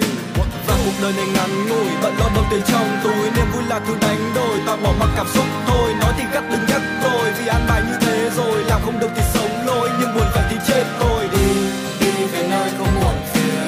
Về nơi bao năm mà còn tim ta nhắc đến, và đi đi về nơi có bình yên, đặt dấu chân thở một hơi thật dài vào khắp bên.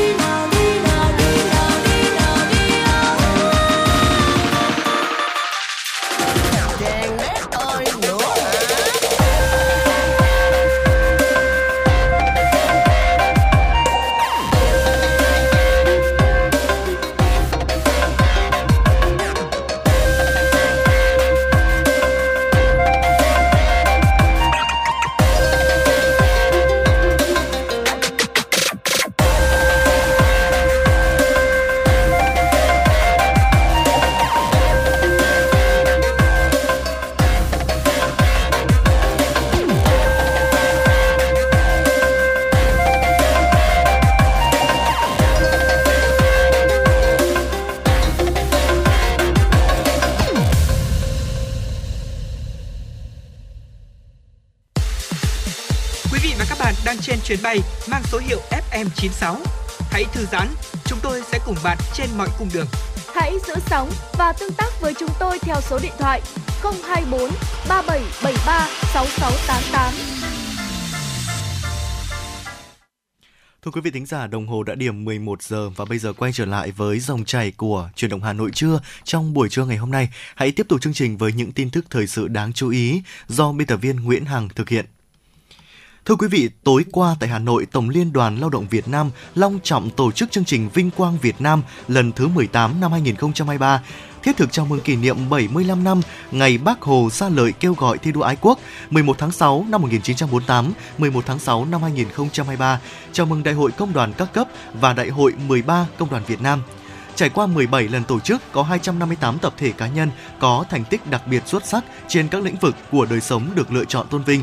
Các điển hình được tôn vinh trong chương trình đã không ngừng phát huy phẩm chất, kinh nghiệm, tiếp tục cống hiến, phục vụ nhân dân, phục vụ xã hội.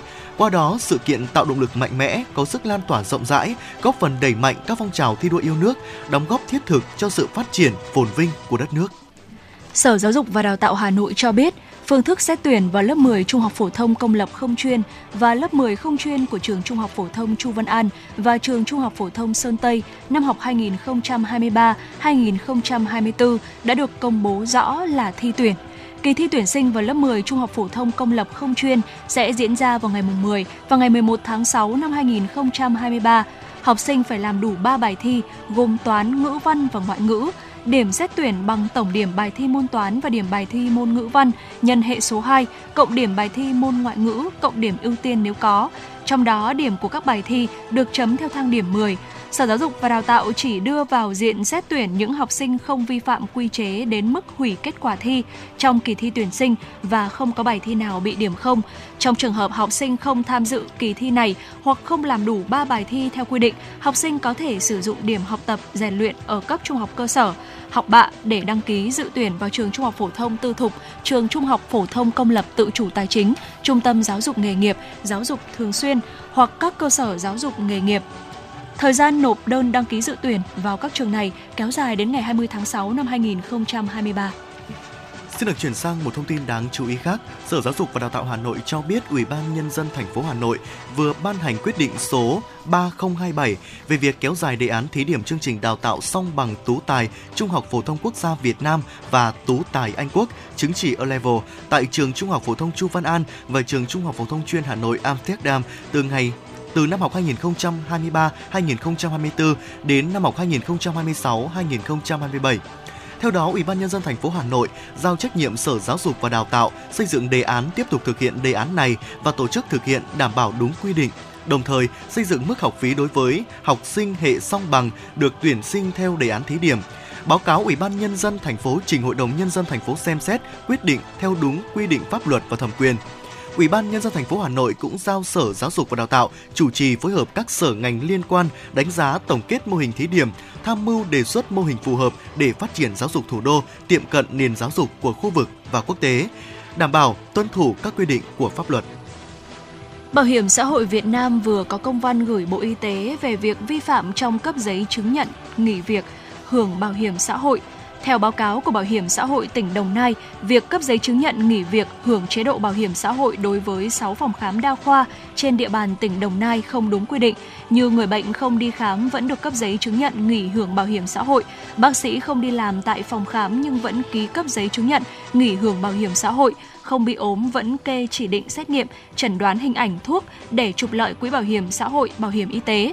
Để đảm bảo việc tuân thủ thực thi chính sách pháp luật theo quy định, Bảo hiểm xã hội Việt Nam đề nghị Bộ Y tế như sau: chỉ đạo các cơ sở khám chữa bệnh trực thuộc Bộ Y tế, Sở Y tế các tỉnh, thành phố trực thuộc Trung ương chấn chỉnh các cơ sở khám chữa bệnh trên địa bàn, thực hiện nghiêm túc luật khám chữa bệnh, luật bảo hiểm y tế, quy trình khám chữa bệnh của Bộ Y tế và nghiêm cấm các hành vi trục lợi quỹ bảo hiểm xã hội, bảo hiểm y tế.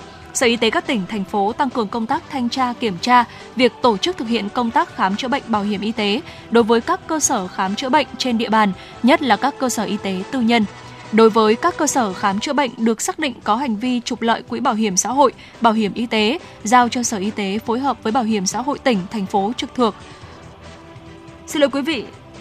Giao cho Sở Y tế phối hợp với Bảo hiểm xã hội tỉnh, thành phố thực hiện xử lý nghiêm túc theo quy định của pháp luật. Trung tâm Thông tin Chỉ huy Công an thành phố Hà Nội cho biết ngày 4 tháng 6, lực lượng cảnh sát giao thông tuần tra, kiểm soát, phát hiện xử lý 543 trường hợp vi phạm luật giao thông đường bộ, tạm giữ 89 phương tiện, 242 bộ giấy tờ, tước 101 giấy phép lái xe. Lực lượng 141 phát hiện xử lý 9 trường hợp vi phạm trật tự an toàn giao thông, trong đó có 5 trường hợp vi phạm quy định về nồng độ cồn, phát hiện bàn giao 13 vụ với 13 đối tượng lạng lách đánh võng, 1 vụ 1 đối tượng tàng trữ trái phép vũ khí thô sơ cho đơn vị chức năng tiếp tục xác minh và xử lý theo thẩm quyền. Thông tin từ Trung tâm Thông tin Chỉ huy Công an thành phố đã tiếp nhận xử lý 41 tin liên quan đến an ninh trật tự, phòng cháy chữa cháy và cứu nạn cứu hộ. Tổng đài 113 đã tiếp nhận 36 tin liên quan đến an ninh trật tự, điều động 36 lượt phương tiện, 148 lượt cán bộ chiến sĩ đến hiện trường giải quyết. Tổng đài 114 tiếp nhận và xử lý 5 tin báo liên quan đến cháy, điều động 12 lượt phương tiện và 90 lượt cán bộ chiến sĩ đến hiện trường tổ chức chữa cháy. Công ty Cổ phần Vận tải Đường sắt Sài Gòn cho biết sẽ tổ chức chạy đôi tàu Nha Trang-Đà Nẵng và lập thêm 2 đôi tàu thống nhất Hà Nội-Sài Gòn, phục vụ hành khách du lịch tăng cao hè 2023. Theo đó, giữa Nha Trang-Đà Nẵng tổ chức chạy đôi tàu SE42, SE43. Tàu SE42 từ Nha Trang đi Đà Nẵng chạy trong giai đoạn từ ngày 9 tháng 6 đến ngày 29 tháng 7. Tàu SE43 từ Đà Nẵng đi Nha Trang chạy trong giai đoạn từ ngày 10 tháng 6 đến ngày 30 tháng 7. Tuyến thống nhất Hà Nội-Sài Gòn, ngoài các đôi tàu chạy hàng ngày xuất phát 2 ga Hà Nội-Sài Gòn, gồm SE1 và 2, SE3 và 4, SE5 và 6, SE7 và 8, lập thêm 2 đôi tàu SE9 và 10 và SE11 và 12. Với các đoàn tàu lập thêm, đường sắt vẫn áp dụng các chính sách giảm giá vé dịp cao điểm hè lên đến 30% như mua vé xa ngày, khứ hồi tập thể, các đối tượng chính sách xã hội, sinh viên, đoàn viên công đoàn và hành khách có thẻ khách hàng. Công an tỉnh Điện Biên cho biết đơn vị vừa phối hợp với Cục Cảnh sát điều tra tội phạm về ma túy Bộ Công an và Công an tỉnh Bắc Lào phá thành công chuyên án ma túy lớn từ Lào về Việt Nam. Trước đó, bằng các biện pháp nghiệp vụ, ban chuyên án đã xác định một đường dây mua bán vận chuyển trái phép chất ma túy số lượng lớn, có nhiều đối tượng tham gia đưa ma túy từ Lào về Điện Biên và vận chuyển đi các tỉnh để tiêu thụ với thủ đoạn hết sức tinh vi, khép kín do một số đối tượng trên địa bàn tỉnh Điện Biên chủ mưu cầm đầu. Ban chuyên án đã huy động tối đa lực lượng phương tiện để đấu tranh phá án.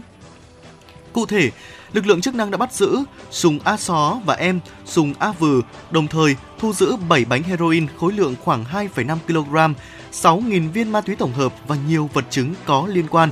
Đây là chuyên án hiệu quả về hợp tác phòng chống ma túy giữa Việt Nam và Lào trong công tác đấu tranh phòng chống tội phạm về ma túy, triệt phá thành công đường dây ma túy xuyên quốc gia, bắt giữ các đối tượng phạm tội mua bán trái phép chất ma túy từ Lào về Điện Biên và đưa các tỉnh khác tiêu thụ.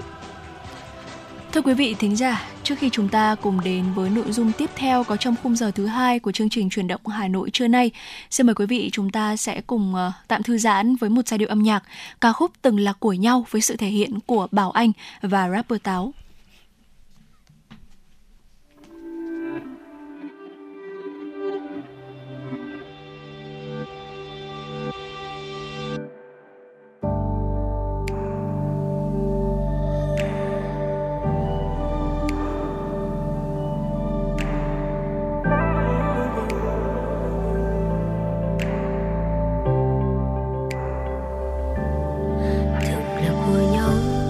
Chẳng dám nhìn nhau, từng là của nhau, sao không chào hỏi nhau một câu?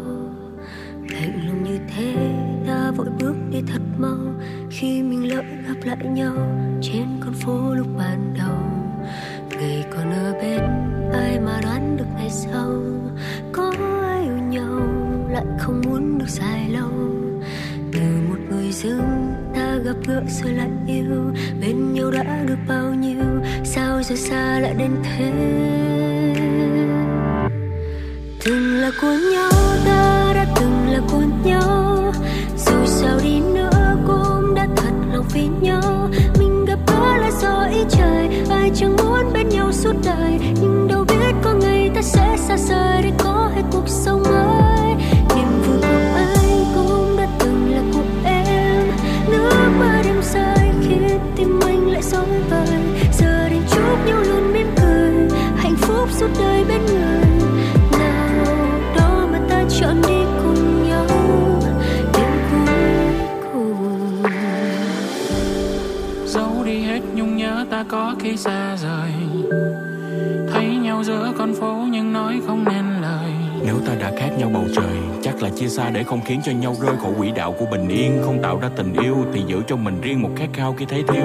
Bàn tay nắm chặt vô vội vàng, phố đông tiếc là bây giờ không thể mở lòng. Em có thể nhớ, em có thể không. Sau lời từ biệt anh dùng cố gắng để sống. Từng là người dân rồi trở thành khổ nhau, lại thành người dân nhưng có thêm một nỗi đau. Bầu trời vẫn như cũ hay vì buồn mà đổi màu. Kết thúc cũng là cách để mở đầu. Từng là của nhau, ta đã từng là của nhau. Dù sao đi nữa cũng đã thật lòng vì nhau.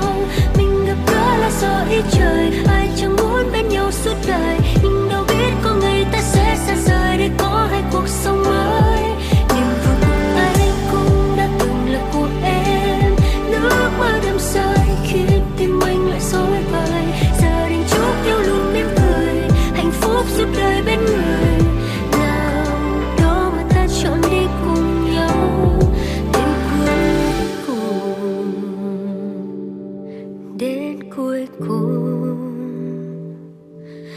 Cuối cùng dù hai chúng ta chẳng thể đi với nhau. I'm sorry, thank you for all we had. I'm sorry, thank you for all we had. Cảm ơn vì đã từng là của nhau.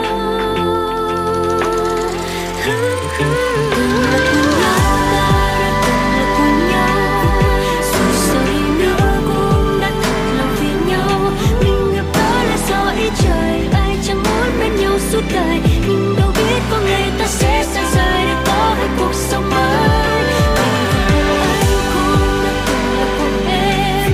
Nước mắt em sẽ khiến tim anh lại rối bời. Giờ đành chúc yêu luôn niềm vui, hạnh phúc suốt đời bên người. Nào đâu mà ta chọn đi cùng nhau đến cuối cùng.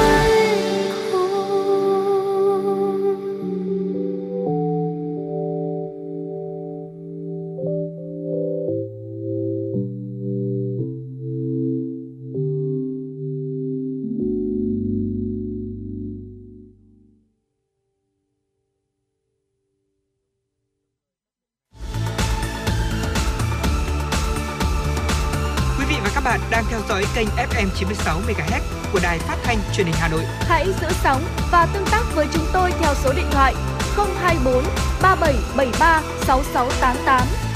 FM 96 đồng hành trên mọi nẻo đường.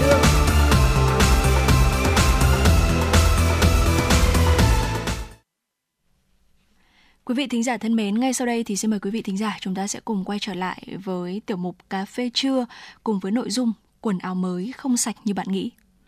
Dạ vâng ạ, không biết là Thu Minh có một cái thói quen đó là khi chúng ta mua quần áo mới ở những cái cửa hàng về thì chúng ta có giữ cái đối với riêng bản thân Thu Minh thì có giữ cái thói quen chúng ta sẽ giặt quần áo thật là sạch sẽ trước khi chúng ta sử dụng không ạ?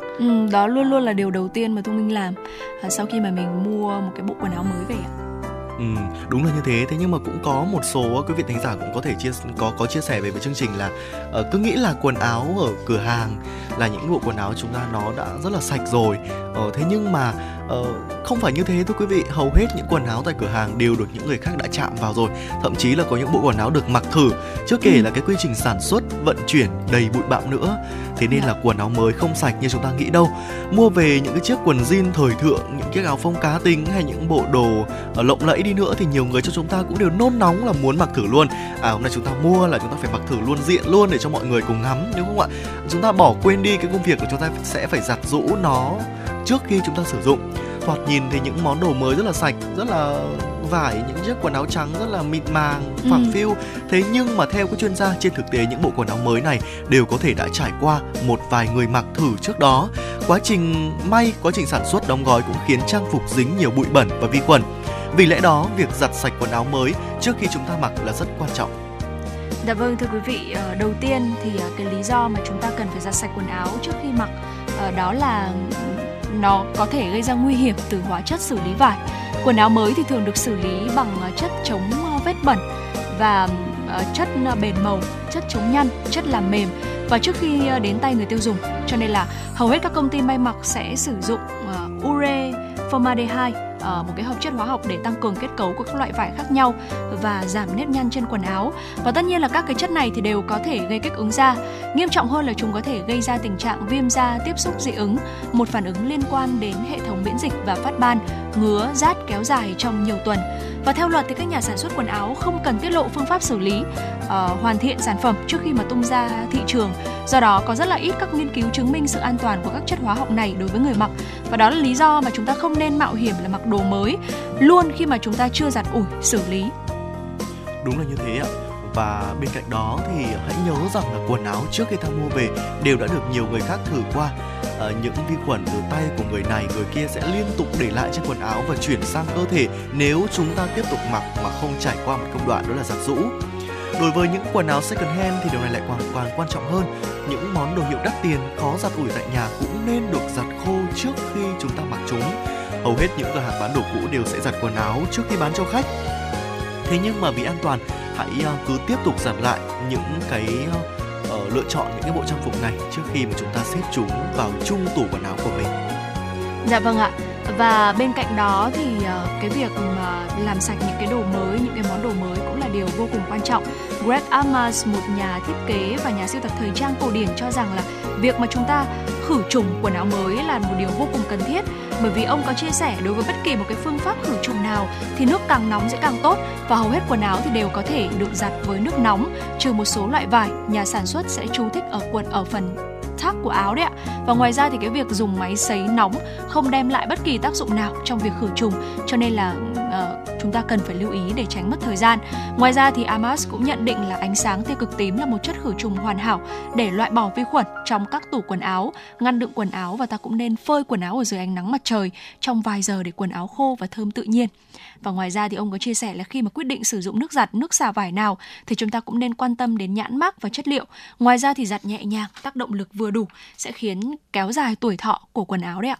Vâng ạ, thế nhưng mà chắc chắn rồi cũng có những lúc ngoại lệ đúng không ạ? Có những lúc mà ví dụ chúng ta đang vô tình đi trên đường, hoặc là vô tình trong quá trình làm việc bị vấy bẩn một cái gì đấy lên áo, và chúng ta đang phải có một cái công việc quan trọng cần một trang phục gọn gàng và chỉnh tề ngay sau đó, thì cái việc lựa chọn đến cửa hàng để mua một chiếc áo và cần sử dụng gấp là một cái điều mà chúng ta không thể tránh khỏi trong những trường hợp ngoại lệ được. Những lúc đấy thì không thể mà chờ giặt khô chúng ta mới mặc được đúng không ạ? Đó là những cái trường hợp mà chúng ta cũng có thể mặc vào những lúc cấp bách không đủ thời gian. Đôi khi thì nó cũng không gây hại quá lớn, thế nhưng mà hãy hạn chế đến mức tối đa. Theo các bác sĩ da liễu thì những nhà sản xuất quần áo, những người buôn bán đồ cũ, việc giặt quần áo mới trước khi mặc luôn là một hành động thông minh. Ngoài ra thì có thể để quần áo nó cảm giác gần gũi hơn với chúng ta. Hãy xịt một vài giọt nước hoa thường dùng của chúng ta là một biện pháp quý vị nên thử. Dạ vâng ạ. Và có thể thấy rằng là với những cái lý do vừa rồi thì chúng ta cũng nên lưu ý này, tìm hiểu kỹ cái đồ mà mình mua, và sau đó thì chúng ta sẽ để an toàn nhất đúng không ạ? Thì chúng ta cũng nên giặt quần áo khi mà chúng ta mới mua về, chứ không nên mặc ngay vì một số những lý do mà chúng tôi cũng đã vừa chia sẻ tới cho quý vị và các bạn. Và tất nhiên là có một số những cái trường hợp ngoại lệ như anh Võ Nam cũng đã vừa chia sẻ, đó là ví dụ như là theo các bác sĩ da liễu thì các nhà sản xuất quần áo, những người buôn bán đồ cũ đấy ạ, thì việc giặt quần áo mới trước khi mặc thì luôn là một hành động rất là thông minh đúng không ạ? Và một vài những cái ngoại lệ, ví dụ như là có một vài cái bộ quần áo thì chúng ta có thể mặc ngay mà không cần giặt nếu như có việc cấp bách và không đủ thời gian, vì điều này đôi khi nó cũng không gây hại quá lớn. Thế nhưng mà hãy hạn chế điều này tới mức tối đa quý vị nhé, để chúng ta có thể vừa có một cái bộ quần áo thật là đẹp để mặc này, và cái thứ hai nữa là vẫn đảm bảo sức khỏe của chúng ta được tốt nhất thưa quý vị. Còn ngay bây giờ thì xin mời quý vị thính giả chúng ta sẽ cùng thư giãn với một giai điệu âm nhạc. Mời quý vị đến với ca khúc Bây Giờ Tháng Mấy với sự thể hiện của ca sĩ Thu Phương.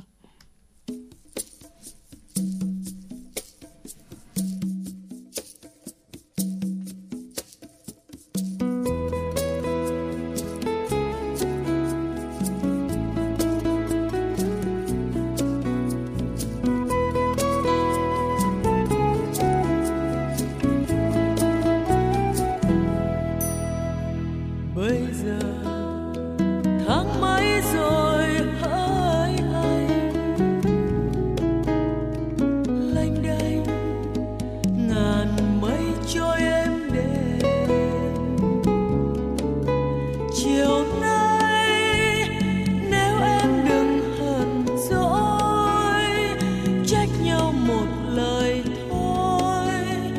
tâm hồn mình đâu lẽ lo. Bây giờ tháng mấy rồi hỡi anh đi tìm màu hoa em cài. Chiều nay nhớ anh rồi và nhớ áo em đẹp màu thơ, môi tràn đầy ước mơ.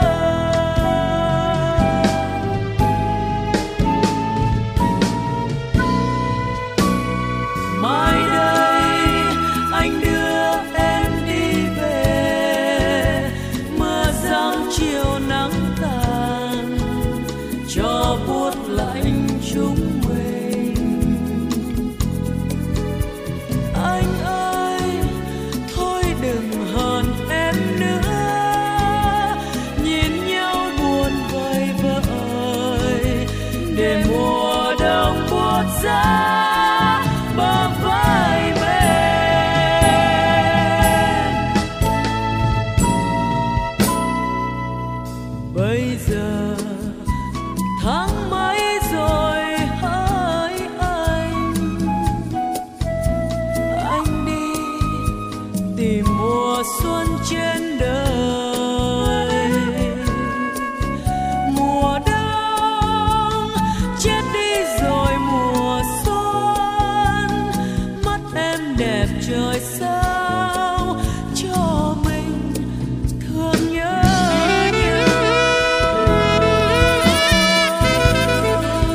Bây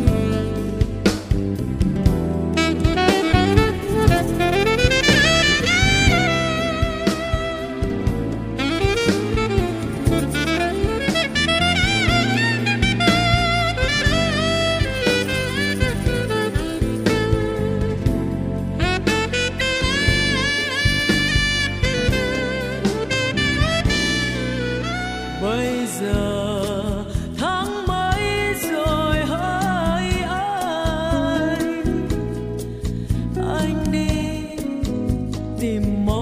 hoa em cài. Chiều nay nhớ anh rồi và nhớ áo em đẹp màu thơ, môi tràn đầy ước mơ.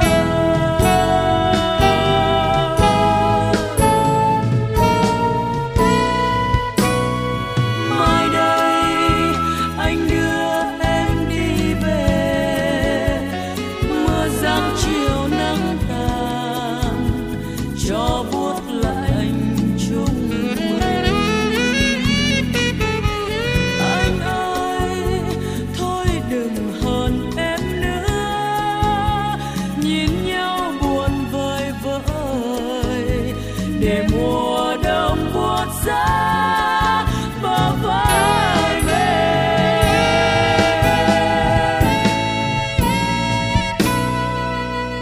Bây giờ tháng mấy rồi hỡi anh đi tìm mùa xuân trên đời.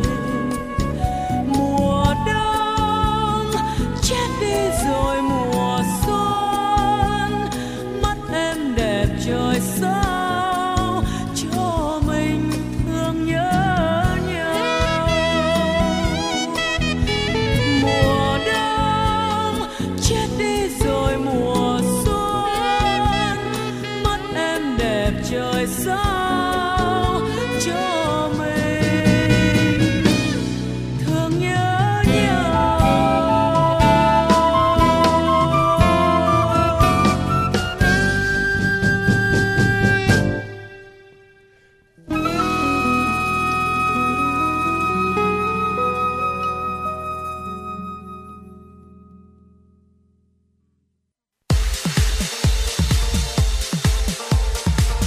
Chuyến bay mang số hiệu FM96 chuẩn bị nâng độ cao. Quý khách hãy thắt dây an toàn, sẵn sàng trải nghiệm những cung bậc cảm xúc cùng FM 96.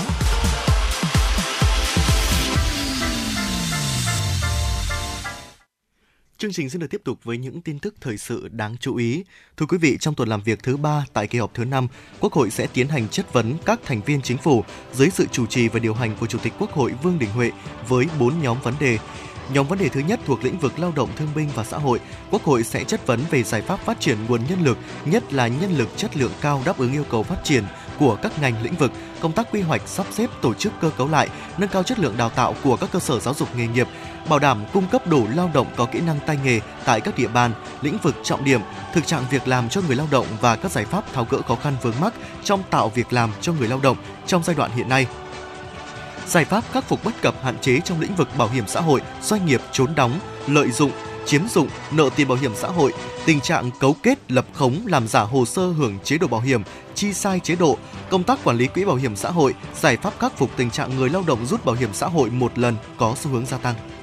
Nhóm vấn đề thứ hai thuộc lĩnh vực dân tộc, Quốc hội sẽ chất vấn về trách nhiệm của Ủy ban dân tộc và công tác phối hợp với các bộ ngành trong triển khai thực hiện các chương trình mục tiêu quốc gia, xây dựng nông thôn mới giai đoạn 2021-2025, giảm nghèo bền vững giai đoạn 2021-2025, phát triển kinh tế xã hội vùng đồng bào dân tộc thiểu số và miền núi giai đoạn 2021-2030, chính sách thu hút nguồn lực hỗ trợ đầu tư phát triển vùng đồng bào dân tộc thiểu số và miền núi, vùng có điều kiện kinh tế xã hội khó khăn và đặc biệt khó khăn, giải pháp tháo gỡ khó khăn vướng mắc trong chính sách dân tộc liên quan đến phân định các xã thôn vùng đồng bào dân tộc thiểu số và miền núi, việc giải quyết khó khăn về đất ở, đất sản xuất cho đồng bào dân tộc, khắc phục tình trạng du cư, du canh, tự phát, chặt phá rừng. Nhóm vấn đề thứ 3 thuộc lĩnh vực khoa học và công nghệ, Quốc hội sẽ chất vấn về chiến lược phát triển khoa học và công nghệ quốc gia, giải pháp đẩy mạnh ứng dụng và triển khai những thành tựu, sản phẩm khoa học công nghệ tiên tiến vào cuộc sống. Việc ứng dụng công nghệ cao phục vụ phát triển kinh tế xã hội, nhất là trong lĩnh vực nông nghiệp, bố trí, quản lý, sử dụng ngân sách nhà nước chi cho nghiên cứu khoa học. Thời gian qua, việc quản lý sử dụng quỹ phát triển khoa học và công nghệ quốc gia, hoạt động nghiên cứu khoa học, chuyển giao kết quả nghiên cứu khoa học ra thị trường của các đơn vị nghiên cứu, viện, trường, đơn vị sự nghiệp công lập, cơ chế chính sách khuyến khích tư nhân đầu tư nghiên cứu và ứng dụng khoa học công nghệ, việc thực hiện chính sách pháp luật về quỹ phát triển khoa học và công nghệ của doanh nghiệp. Nhóm vấn đề thứ 4 thuộc lĩnh vực giao thông vận tải, Quốc hội sẽ chất vấn về giải pháp hoàn thiện hệ thống kết cấu hạ tầng giao thông, hạn chế tai nạn giao thông trong cả nước, giảm ùn tắc giao thông tại các thành phố lớn, trách nhiệm quản lý nhà nước trong hoạt động kiểm định, giải pháp tháo gỡ khó khăn, nâng cao chất lượng công tác kiểm định phương tiện cơ giới đường bộ, đường thủy, nội địa, quản lý hoạt động vận tải, chất lượng phương tiện, công tác đào tạo sát hạch, cấp, thu hồi và quản lý giấy phép điều khiển phương tiện giao thông đường bộ, đường thủy, nội địa. Cũng trong tuần làm việc này, Quốc hội thảo luận về các dự án luật nhà ở sửa đổi, luật tài nguyên nước sửa đổi, luật các tổ chức tín dụng sửa đổi, luật đất đai sửa đổi, luật quản lý bảo vệ công trình quốc phòng và khu quân sự, luật căn cước công dân sửa đổi, luật viễn thông sửa đổi, luật các tổ chức tín dụng sửa đổi. Bộ Tài nguyên và Môi trường vừa ban hành thông tư sửa đổi bổ sung một số điều, thông tư 23/2014 quy định về giấy chứng nhận quyền sử dụng đất, quyền sở hữu nhà ở và tài sản khác gắn liền với đất, sổ đỏ. Theo đó, thông tư bổ sung hướng dẫn về cấp sổ đỏ với đất tăng thêm so với giấy tờ về quyền sử dụng đất tại điều 9A thông tư 24/2014 về hồ sơ địa chính. Việc cấp giấy chứng nhận được áp dụng cho toàn bộ diện tích của thửa đất đang sử dụng. Thông tư nêu rõ quy định về hồ sơ thực hiện việc cấp sổ đỏ trong trường hợp diện tích đất tăng thêm do nhận chuyển nhượng, thừa kế, tặng đã được cấp sổ đỏ, hồ sơ nộp trong trường hợp diện tích đất tăng thêm chưa được cấp sổ đỏ. Thưa quý vị, nhiều ngân hàng thương mại tiếp tục giảm lãi suất huy động để có điều kiện giảm lãi suất cho vay. Trong đó có ngân hàng giảm 0,6% so với đầu tháng 5 năm 2023. Cụ thể, tại Ngân hàng Thương mại Cổ phần Phát triển Thành phố Hồ Chí Minh HD Bank, lãi suất các kỳ hạn từ 6 tháng trở lên giảm 0,2%. Tại Ngân hàng Thương mại Cổ phần Sài Gòn Hà Nội SHB, lãi suất các kỳ hạn từ 6 tháng trở lên giảm 0,2 đến 0,3% một năm. Trong đó, lãi suất kỳ hạn 6 tháng điều chỉnh từ 7,5% một năm xuống 7,2% một năm, kỳ hạn từ 12 đến 36 tháng còn 7,7% một năm. Các ngân hàng thương mại cổ phần Kỹ Thương Việt Nam Techcombank, Sài Gòn Thương Tín Sacombank, Á Châu ACB đều niêm yết lãi suất huy động ở mức 7 đến 7,5% một năm cho kỳ hạn 12 tháng. Một số ngân hàng có quy mô nhỏ hơn như Ngân hàng Thương mại Cổ phần Kiên Long Banh, Ngân hàng Thương mại Cổ phần Đại chúng PVCombank, lãi suất huy động cũng được điều chỉnh giảm 0,2 đến 0,3% một năm. Với nhóm ngân hàng thương mại nhà nước như Ngoại thương Việt Nam Vietcombank, Công thương Việt Nam Vietinbank, Đầu tư và Phát triển Việt Nam BIDV hay Ngân hàng Nông nghiệp và Phát triển Nông thôn Việt Nam Agribank, lãi suất huy động chỉ còn 6,8% một năm cho kỳ hạn 12 tháng khi gửi tại quầy. Đối với gửi trực tuyến, lãi suất của một số ngân hàng là 7% một năm. Do lãi suất huy động giảm, lãi suất cho vay cũng được kéo xuống mức thấp hơn. Trong đó, tại Techcombank, lãi suất vay mua bất động sản chuyển nhượng chỉ còn 8,5% một năm, thấp hơn nhiều so với mức hơn 9% một năm trước đó. Tại Ngân hàng Thương mại Cổ phần Việt Nam Thịnh Vượng VPBank, lãi suất cơ sở khách hàng cá nhân vay có tài sản bảo đảm cũng được giảm về 10% kỳ hạn 6 tháng, 10,5% một năm kỳ hạn 12 tháng, trên 11% một năm đối với kỳ hạn từ 3 năm. Thưa quý vị và các bạn, Cục Thú y, Bộ Nông nghiệp và Phát triển Nông thôn vừa đưa ra con số khá giật mình khi đến nay cả nước vẫn còn hơn 24.600 cơ sở giết mổ động vật nhỏ lẻ. Trong đó có gần 17.300 cơ sở, trên 70% không có giấy chứng nhận đăng ký kinh doanh và không được chính quyền địa phương cho phép hoạt động. Còn việc tồn tại nhiều cơ sở giết mổ nhỏ lẻ chưa đảm bảo điều kiện, chưa được cấp phép là do chính quyền địa phương chưa thực sự quan tâm đúng mức. Cục Thú y đề nghị UBND các tỉnh, thành phố cần rà soát, phê duyệt mạng lưới cơ sở giết mổ động vật tập trung trên địa bàn tỉnh. Trong đó, mỗi huyện phải có ít nhất một cơ sở giết mổ động vật tập trung. Đồng thời, các bộ ngành cần tiếp tục ban hành chính sách ưu đãi về thuế, vay vốn và đất đai để thu hút các tổ chức cá nhân đầu tư xây dựng các cơ sở giết mổ tập trung. Dạ vâng, thưa quý vị, vừa rồi là những tin tức do biên tập viên Nguyễn Hồng thực hiện. Trước khi chúng ta đến với nội dung tiếp theo, xin mời quý vị thính giả, chúng ta sẽ cùng thư giãn với một giai điệu âm nhạc. Mời quý vị lắng nghe ca khúc Đã Lỡ Yêu Em Nhiều với sự thể hiện của Justati.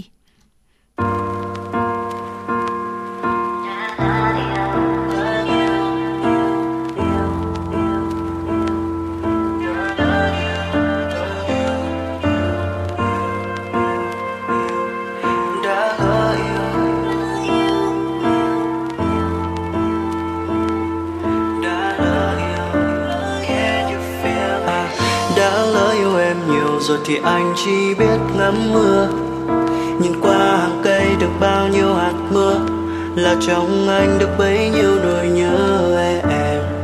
Đã lỡ yêu em nhiều rồi thì anh chỉ biết đếm sao, nhìn lên trời cao được bao nhiêu vì sao, là trong lòng anh còn bấy nhiêu những nỗi lo, sợ mình đánh mất em khi thu vừa sang lá xanh bông úa vàng, khi mưa còn chưa tới em thay người yêu mới. No, no, sợ mình sẽ khiến em yêu phai nhạt hơn giữa mênh mông bốn bề. Em ơi chờ anh với, chỉ biết nói cho em nghe vậy thôi. No. Vì đã lỡ yêu em rồi, chẳng dám hứa xa xôi, cứ nhắm mắt em lại vào phía má lòng. Dù nắng mưa bao mùa thì tình anh vẫn luôn đây.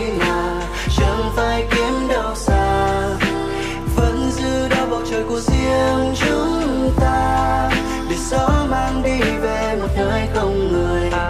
Đã lỡ yêu em nhiều rồi thì anh chỉ biết thế thôi, dù mai về sau mình không bên cạnh nhau, dù tim mình đau khi biết em đã lỡ yêu người.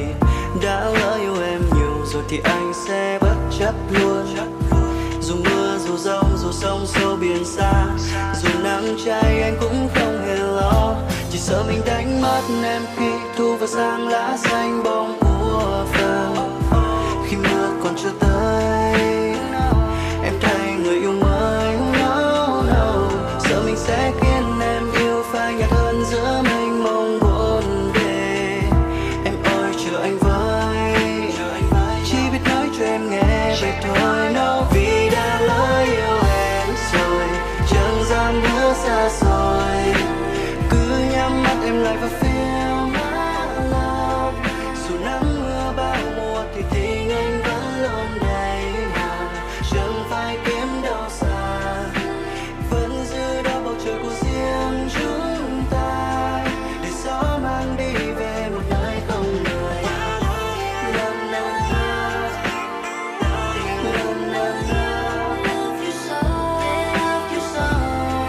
Mình phải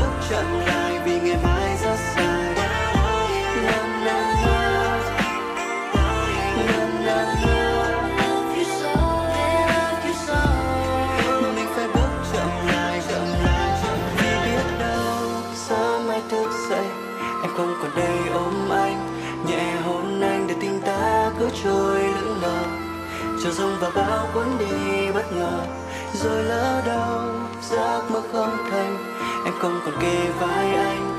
Tình mong manh một người đứng cứ trông với chờ, người kia thì ôm giấc mơ vì đã lỡ yêu em rồi, chẳng dám nói ra.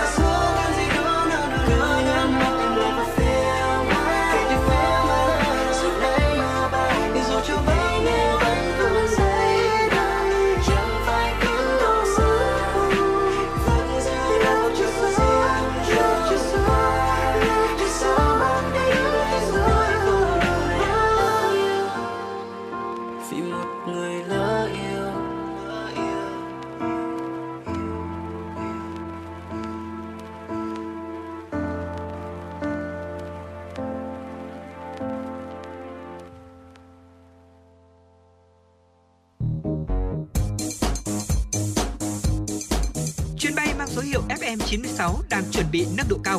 Quý khách hãy thắt dây an toàn, sẵn sàng trải nghiệm những cung bậc cảm xúc cùng FM 96.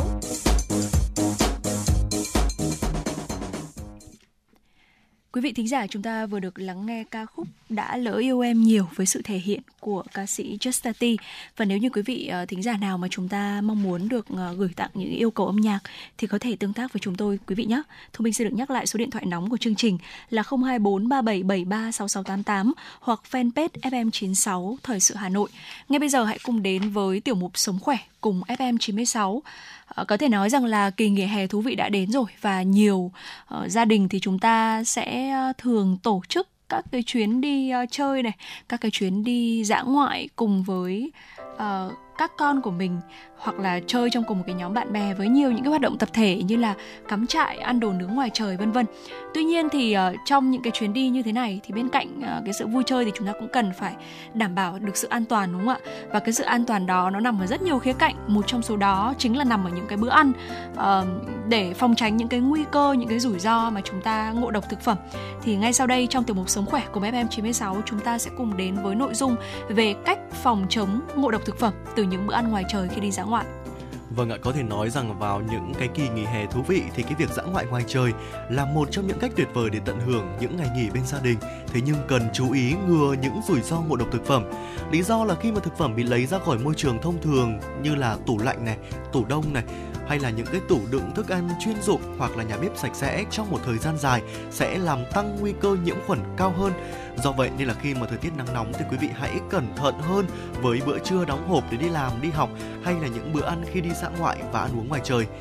Theo tiến sĩ bác sĩ Lê Ngọc Duy, trưởng khoa cấp cứu chống độc Bệnh viện Nhi Trung ương, nguy cơ ngộ độc do thực phẩm thường tăng cao trong mùa hè khi thời tiết nắng nóng, do đây là điều kiện thuận lợi để các loại vi sinh vật phát triển mạnh. Đặc biệt là khi ăn uống ngoài trời ở trong các buổi picnic, cắm trại sẽ dễ có nguy cơ ngộ độc hơn do các điều kiện thuận lợi như là vi khuẩn phát triển dễ dàng hơn khi thực phẩm không được bảo quản trong vùng nhiệt độ an toàn.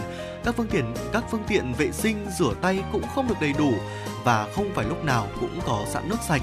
Thực phẩm có thể bị nhiễm bẩn từ côn trùng, động vật gây hại, động vật và bụi. Các vi khuẩn gây ngộ độc thực phẩm phát triển dễ dàng hơn trên một số loại thực phẩm so với những loại khác. Một số thực phẩm có nguy cơ cao bao gồm là thịt sống này, thịt nấu chưa chín hẳn, hải sản và những cái sản phẩm từ sữa, chẳng hạn như là những cái món tráng miệng làm từ sữa, các loại salad trộn, thực phẩm ăn liền chẳng hạn như là bánh mì, bánh sandwich, bánh cuộn, bánh pizza và có những cái chứa bất kỳ những cái loại thực phẩm nào ở trên. Dạ vâng ạ. Và đó là chúng ta thấy về cái nguy cơ khi mà chúng ta ăn uống ngoài trời thì nó sẽ có những cái nguy cơ ngộ độc thực phẩm như thế, đúng không ạ? Vậy thì những cái dấu hiệu nào khi mà chúng ta bị ngộ độc thực phẩm đấy ạ? Các cái biểu hiện thường gặp khi mà chúng ta bị ngộ độc thực phẩm đó là gì? Buồn nôn này, đau bụng, quằn quại, tiêu chảy và có thể sốt hoặc là không, vân vân. Đôi khi là nó có thể kèm theo hoặc là không có các cái triệu chứng phụ như là đau đầu, chóng mặt, đau cơ, khó thở. Có những người thì chúng ta sẽ thấy có triệu chứng này, còn có những người không. Thế nhưng mà các dấu hiệu này thì thường sẽ xảy ra vài phút, vài giờ, thậm chí là một ngày sau khi mà chúng ta ăn phải thức ăn nhiễm độc. Cho nên là kể cả sau một ngày mà chúng ta thấy những cái triệu chứng trên thì chúng ta cũng cần phải lưu ý quý vị nhé. Một số người có nhiều nguy cơ bị ngộ độc thực phẩm hơn những cái người khác. Những cái nhóm dễ bị tổn thương bao gồm phụ nữ mang thai, người cao tuổi, trẻ nhỏ, người mắc bệnh mãn tính. Và đặc biệt là đối với trẻ em có nhiều dấu hiệu ngộ độc thực phẩm như là buồn nôn, mệt mỏi, rất là dễ nhầm lẫn với một số bệnh lý khác, hoặc là cha mẹ tưởng là trẻ bị say xe, thế nhưng mà đôi khi nó có thể là do là chúng ta bị ngộ độc thực phẩm đấy ạ. Và tiến sĩ bác sĩ Lê Ngọc Duy đã đưa ra những cái dấu hiệu để cha mẹ chúng ta có thể nhận biết khi mà trẻ bị ngộ độc thực phẩm. Về tiêu hóa thì có thể biểu hiện ở việc là gì ạ? Đó là bị đau bụng này, bị buồn nôn này, nôn chớ, tiêu chảy. Thứ hai là về hô hấp thì có thể là có các biểu hiện như là ho, thở nhanh, khó thở, tím tái. Về vấn đề thần kinh thì có thể bị co giật, run tay chân, run giật cơ ở mặt, ở ngực, ở đùi, ở cánh tay.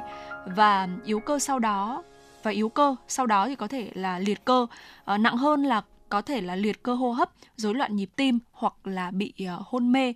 Ngoài ra thì dấu hiệu tăng tiết thì nó còn được thể hiện như là ở đờm nhớt này, dịch tiêu hóa, mồ hôi hay là nước bọt. Chính vì thế mà quý vị thính giả, các bậc phụ huynh, chúng ta cần phải lưu ý một số những cái yếu tố như thế này, cũng như là cái khoảng thời gian mà những cái dấu hiệu của việc ngộ độc thực phẩm có thể được bộc phát ra, thì chúng ta cũng lưu ý để có thể kịp thời có những cái biện pháp điều trị phù hợp quý vị nhé. Và trước khi mà chúng ta sẽ cùng đến với những cái cách để đảm bảo an toàn thực phẩm cho các bữa ăn ngoài trời, bởi vì luôn luôn có một câu nói đấy là phòng bệnh hơn chữa bệnh, đúng không ạ? Vâng. Cái việc mà chúng ta đảm bảo an toàn thực phẩm cho các bữa ăn ngoài trời thì nó sẽ quan trọng, và thậm chí là quan trọng hơn rất nhiều so với cái việc là khi mà chúng ta mắc phải vào rồi thì chúng ta mới lưu ý tới nó. Thì quý vị thính giả, chúng ta hãy giữ sóng quý vị nhé, bởi vì Thu Minh và Võ Nam chúng tôi sẽ quay trở lại và đem tới cho quý vị những cách đảm bảo an toàn thực phẩm cho các bữa ăn ngoài trời để những chuyến dã ngoại của chúng ta trở nên an toàn và thú vị hơn rất nhiều. Còn ngay bây giờ thì xin được tiếp tục gửi tặng tới cho quý vị một giai điệu âm nhạc. Mời quý vị lắng nghe ca khúc Hoa Không Hương với sự thể hiện của KICM và Văn Mai Hương. Xin mời quý vị thính giả, chúng ta sẽ cùng thưởng thức ca khúc này, và sau đó thì Thu Minh và Võ Nam sẽ quay trở lại với những nội dung tiếp theo.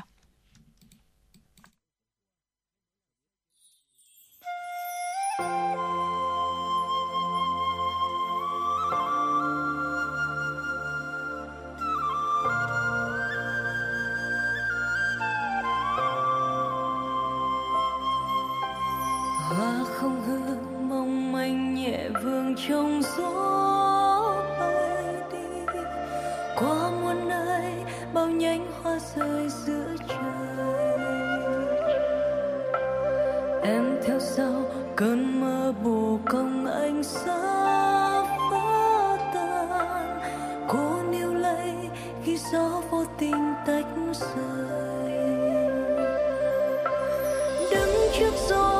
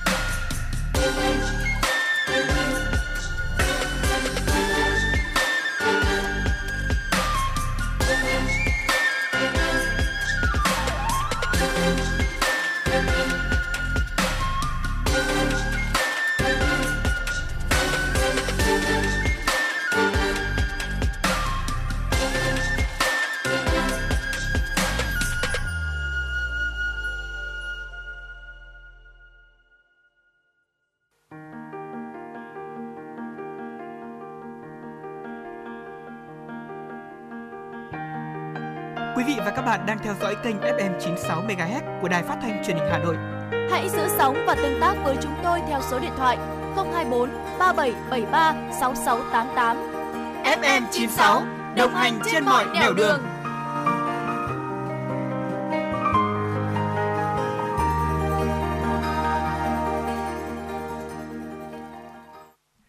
Vâng ạ, thưa quý vị, chúng ta đang quay trở lại với nhau trong tiểu mục Sống Khỏe cùng FM96. Chúng ta đã từng nói một ít phút trước đây về việc là ăn uống ngoài trời với những cái nguy cơ ngộ độc thực phẩm của nó và những cái dấu hiệu khi bị ngộ độc thực phẩm. Vậy thì sẽ có những cái cách nào để bảo quản an toàn thực phẩm cho những bữa ăn ngoài trời đây ạ? Đầu tiên thì chắc chắn rồi, khâu chuẩn bị thực phẩm rất là quan trọng. Chúng ta lưu ý là chọn những thực phẩm tươi mới, đảm bảo an toàn. Tốt nhất là nên mua những thực phẩm tươi sống mới được chế biến trong ngày. Bên cạnh đó thì bảo quản bất kỳ loại thịt sống nào luôn phải tách biệt với những cái loại thực phẩm khác.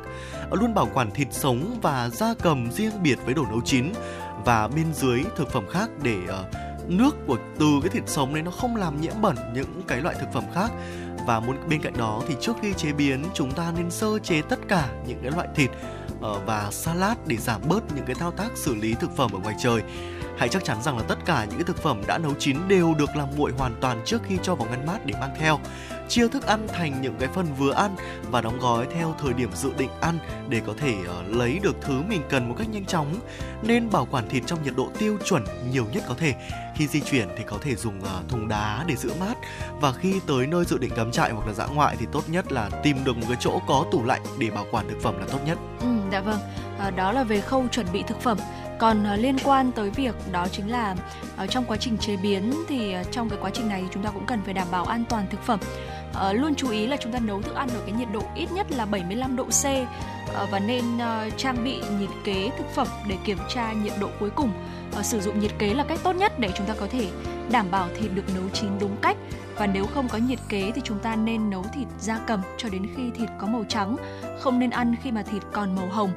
Ngoài ra thì sử dụng đĩa sạch cho tất cả các loại thịt đã nấu chín. Tuyệt đối không sử dụng lại đĩa hoặc là hộp đựng thịt sống. Không sử dụng cùng một thiết bị dùng để nấu thức ăn sống, chẳng hạn như là kẹp hoặc là nĩa để xử lý thức ăn đã nấu chín. Chỉ mang salad, pate này hoặc là nước chấm và các món dễ hỏng khác ra ngoài khi cần và cho vào thùng lạnh khi mà bữa ăn đã kết thúc. Đậy thức ăn để tránh tiếp xúc với chim, côn trùng và những cái loại động vật khác. Khi mà thực phẩm đã để ra ngoài ở nhiệt độ thường sau hơn 4 giờ rồi thì chúng ta không nên sử dụng nữa. Và ngoài ra thì luôn đun sôi nước uống trước khi mà sử dụng hoặc là dùng nước đóng chai tiệt trùng quý vị nhé. Có thể nói rằng là cái khoảng thời gian này là cái khoảng thời gian mà các bạn nhỏ chúng ta được nghỉ hè đúng không ạ? Vâng. Cho nên là rất là nhiều gia đình chúng ta sẽ muốn tổ chức cho con, nếu như mà không thể đi xa thì có thể là có những cái chuyến dã ngoại ở gần hay thậm chí là những cái chuyến dã ngoại cùng với bạn bè của mình.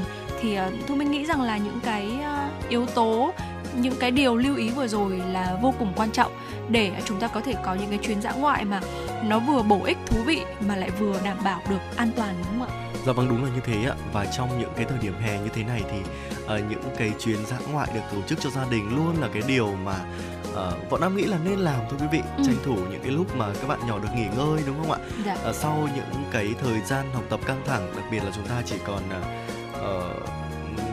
chúng ta đang tiến đến với kỳ thi cho các bạn học sinh tốt nghiệp mà trung học cơ sở để bước vào lớp 10, thi lên lớp 10 trung học phổ thông. Và sắp tới đây cuối tháng 6 sẽ là đợt kỳ thi tốt nghiệp trung học phổ thông quốc gia.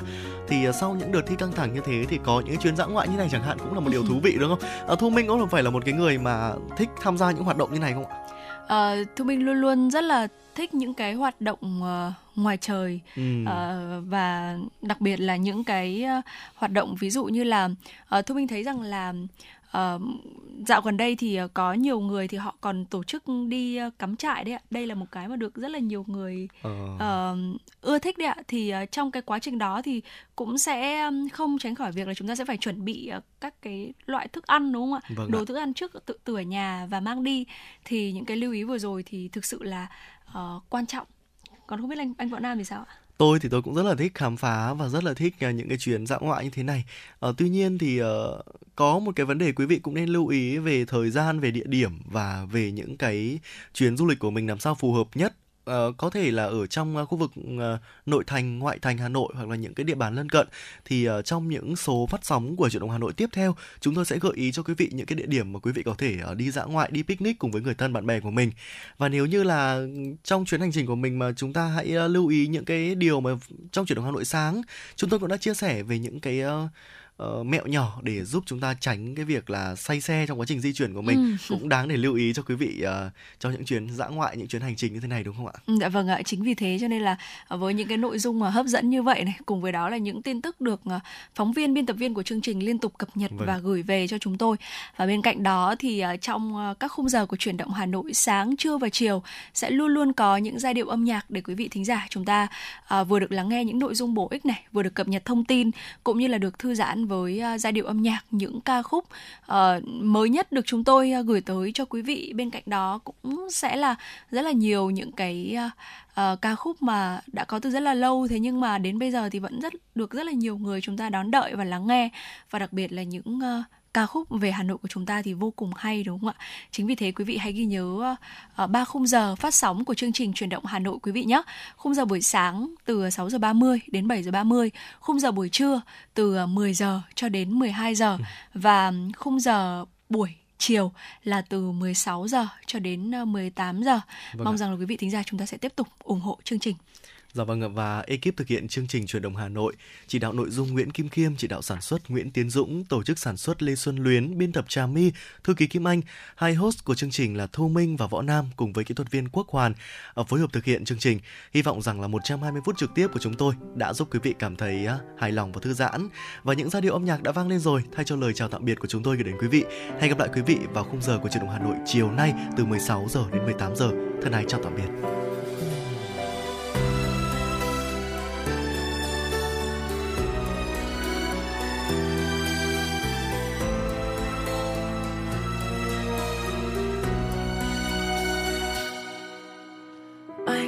Chàng ôm gối nằm nghĩ suy về cô gái, anh thầm yêu cô ấy cũng lâu lắm rồi nhưng chưa thành đôi. Nhiều lần anh nằm mơ thấy nàng nắm tay đi bên người khác, giật mình ra mồ hôi ướt đẫm, cứ như thế này xong sao bây giờ. Chẳng cũng mấy lần nói rằng ta câu lại thôi, chấp nhận làm trăng trái đóng vai anh hai để gần cô gái. Và giờ anh lại ôm gối nằm nghĩ suy về cô ấy. Thôi thầm yêu mãi mãi có khi vẫn hơn bị trôi tờ. Rồi khi em khóc có anh đây, một khi vấp ngã có anh đây. Rồi khi em muốn có ai bên cạnh để em khóc thật lớn để vơi nỗi buồn, cánh tay anh này, trái tim anh này có anh đây.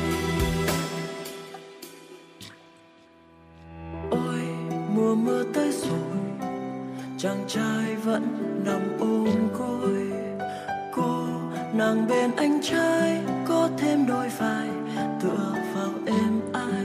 Một ngày kia người ta thấy nàng sánh đôi đi bên người khác, chàng lặng nghe mồ hôi ướt đẫm, cứ như thế này xong sao bây giờ.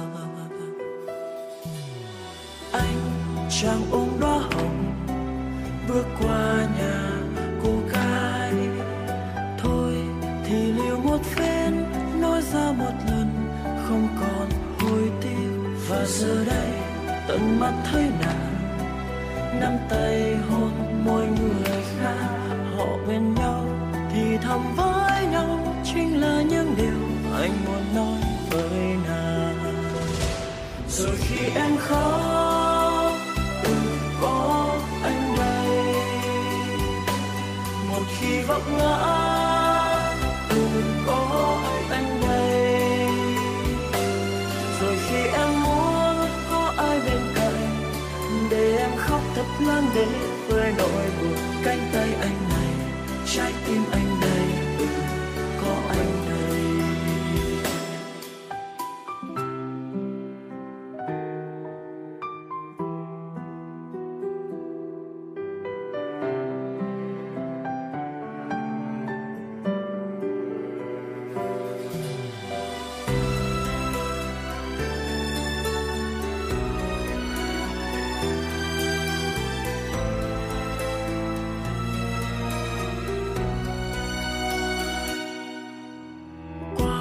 Mùa mưa mất rồi, chẳng ai thấy chàng trai ấy. Cô nàng trong mây trắng đã đi theo chồng ngôi nhà bò không. Chẳng lâu sau người ta tới tìm để đưa cô một lá thư, nhưng chẳng tìm được cô. Lá thư trả về trên bàn thờ cha. Người ta tiến trả chỉ không thấy mình cô gái. Cô chẳng hề hay biết đã có một người yêu mình đến thế. Mở vào thư người ta thấy trả viết xong ba câu gửi cô. Vậy là chàng trai đành lòng nhắm mắt. Lá thư cuối cùng nói thay lời trả. Rồi khi em khóc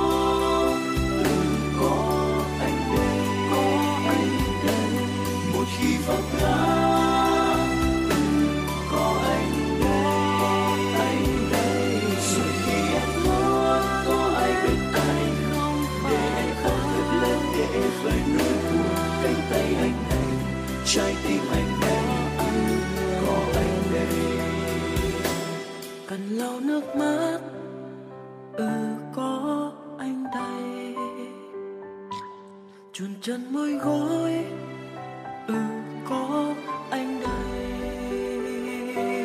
Một ngày em có bước đi theo người, chẳng cần anh ở bên sẽ chia ngọt bùi cánh tay anh này, trái tim anh này.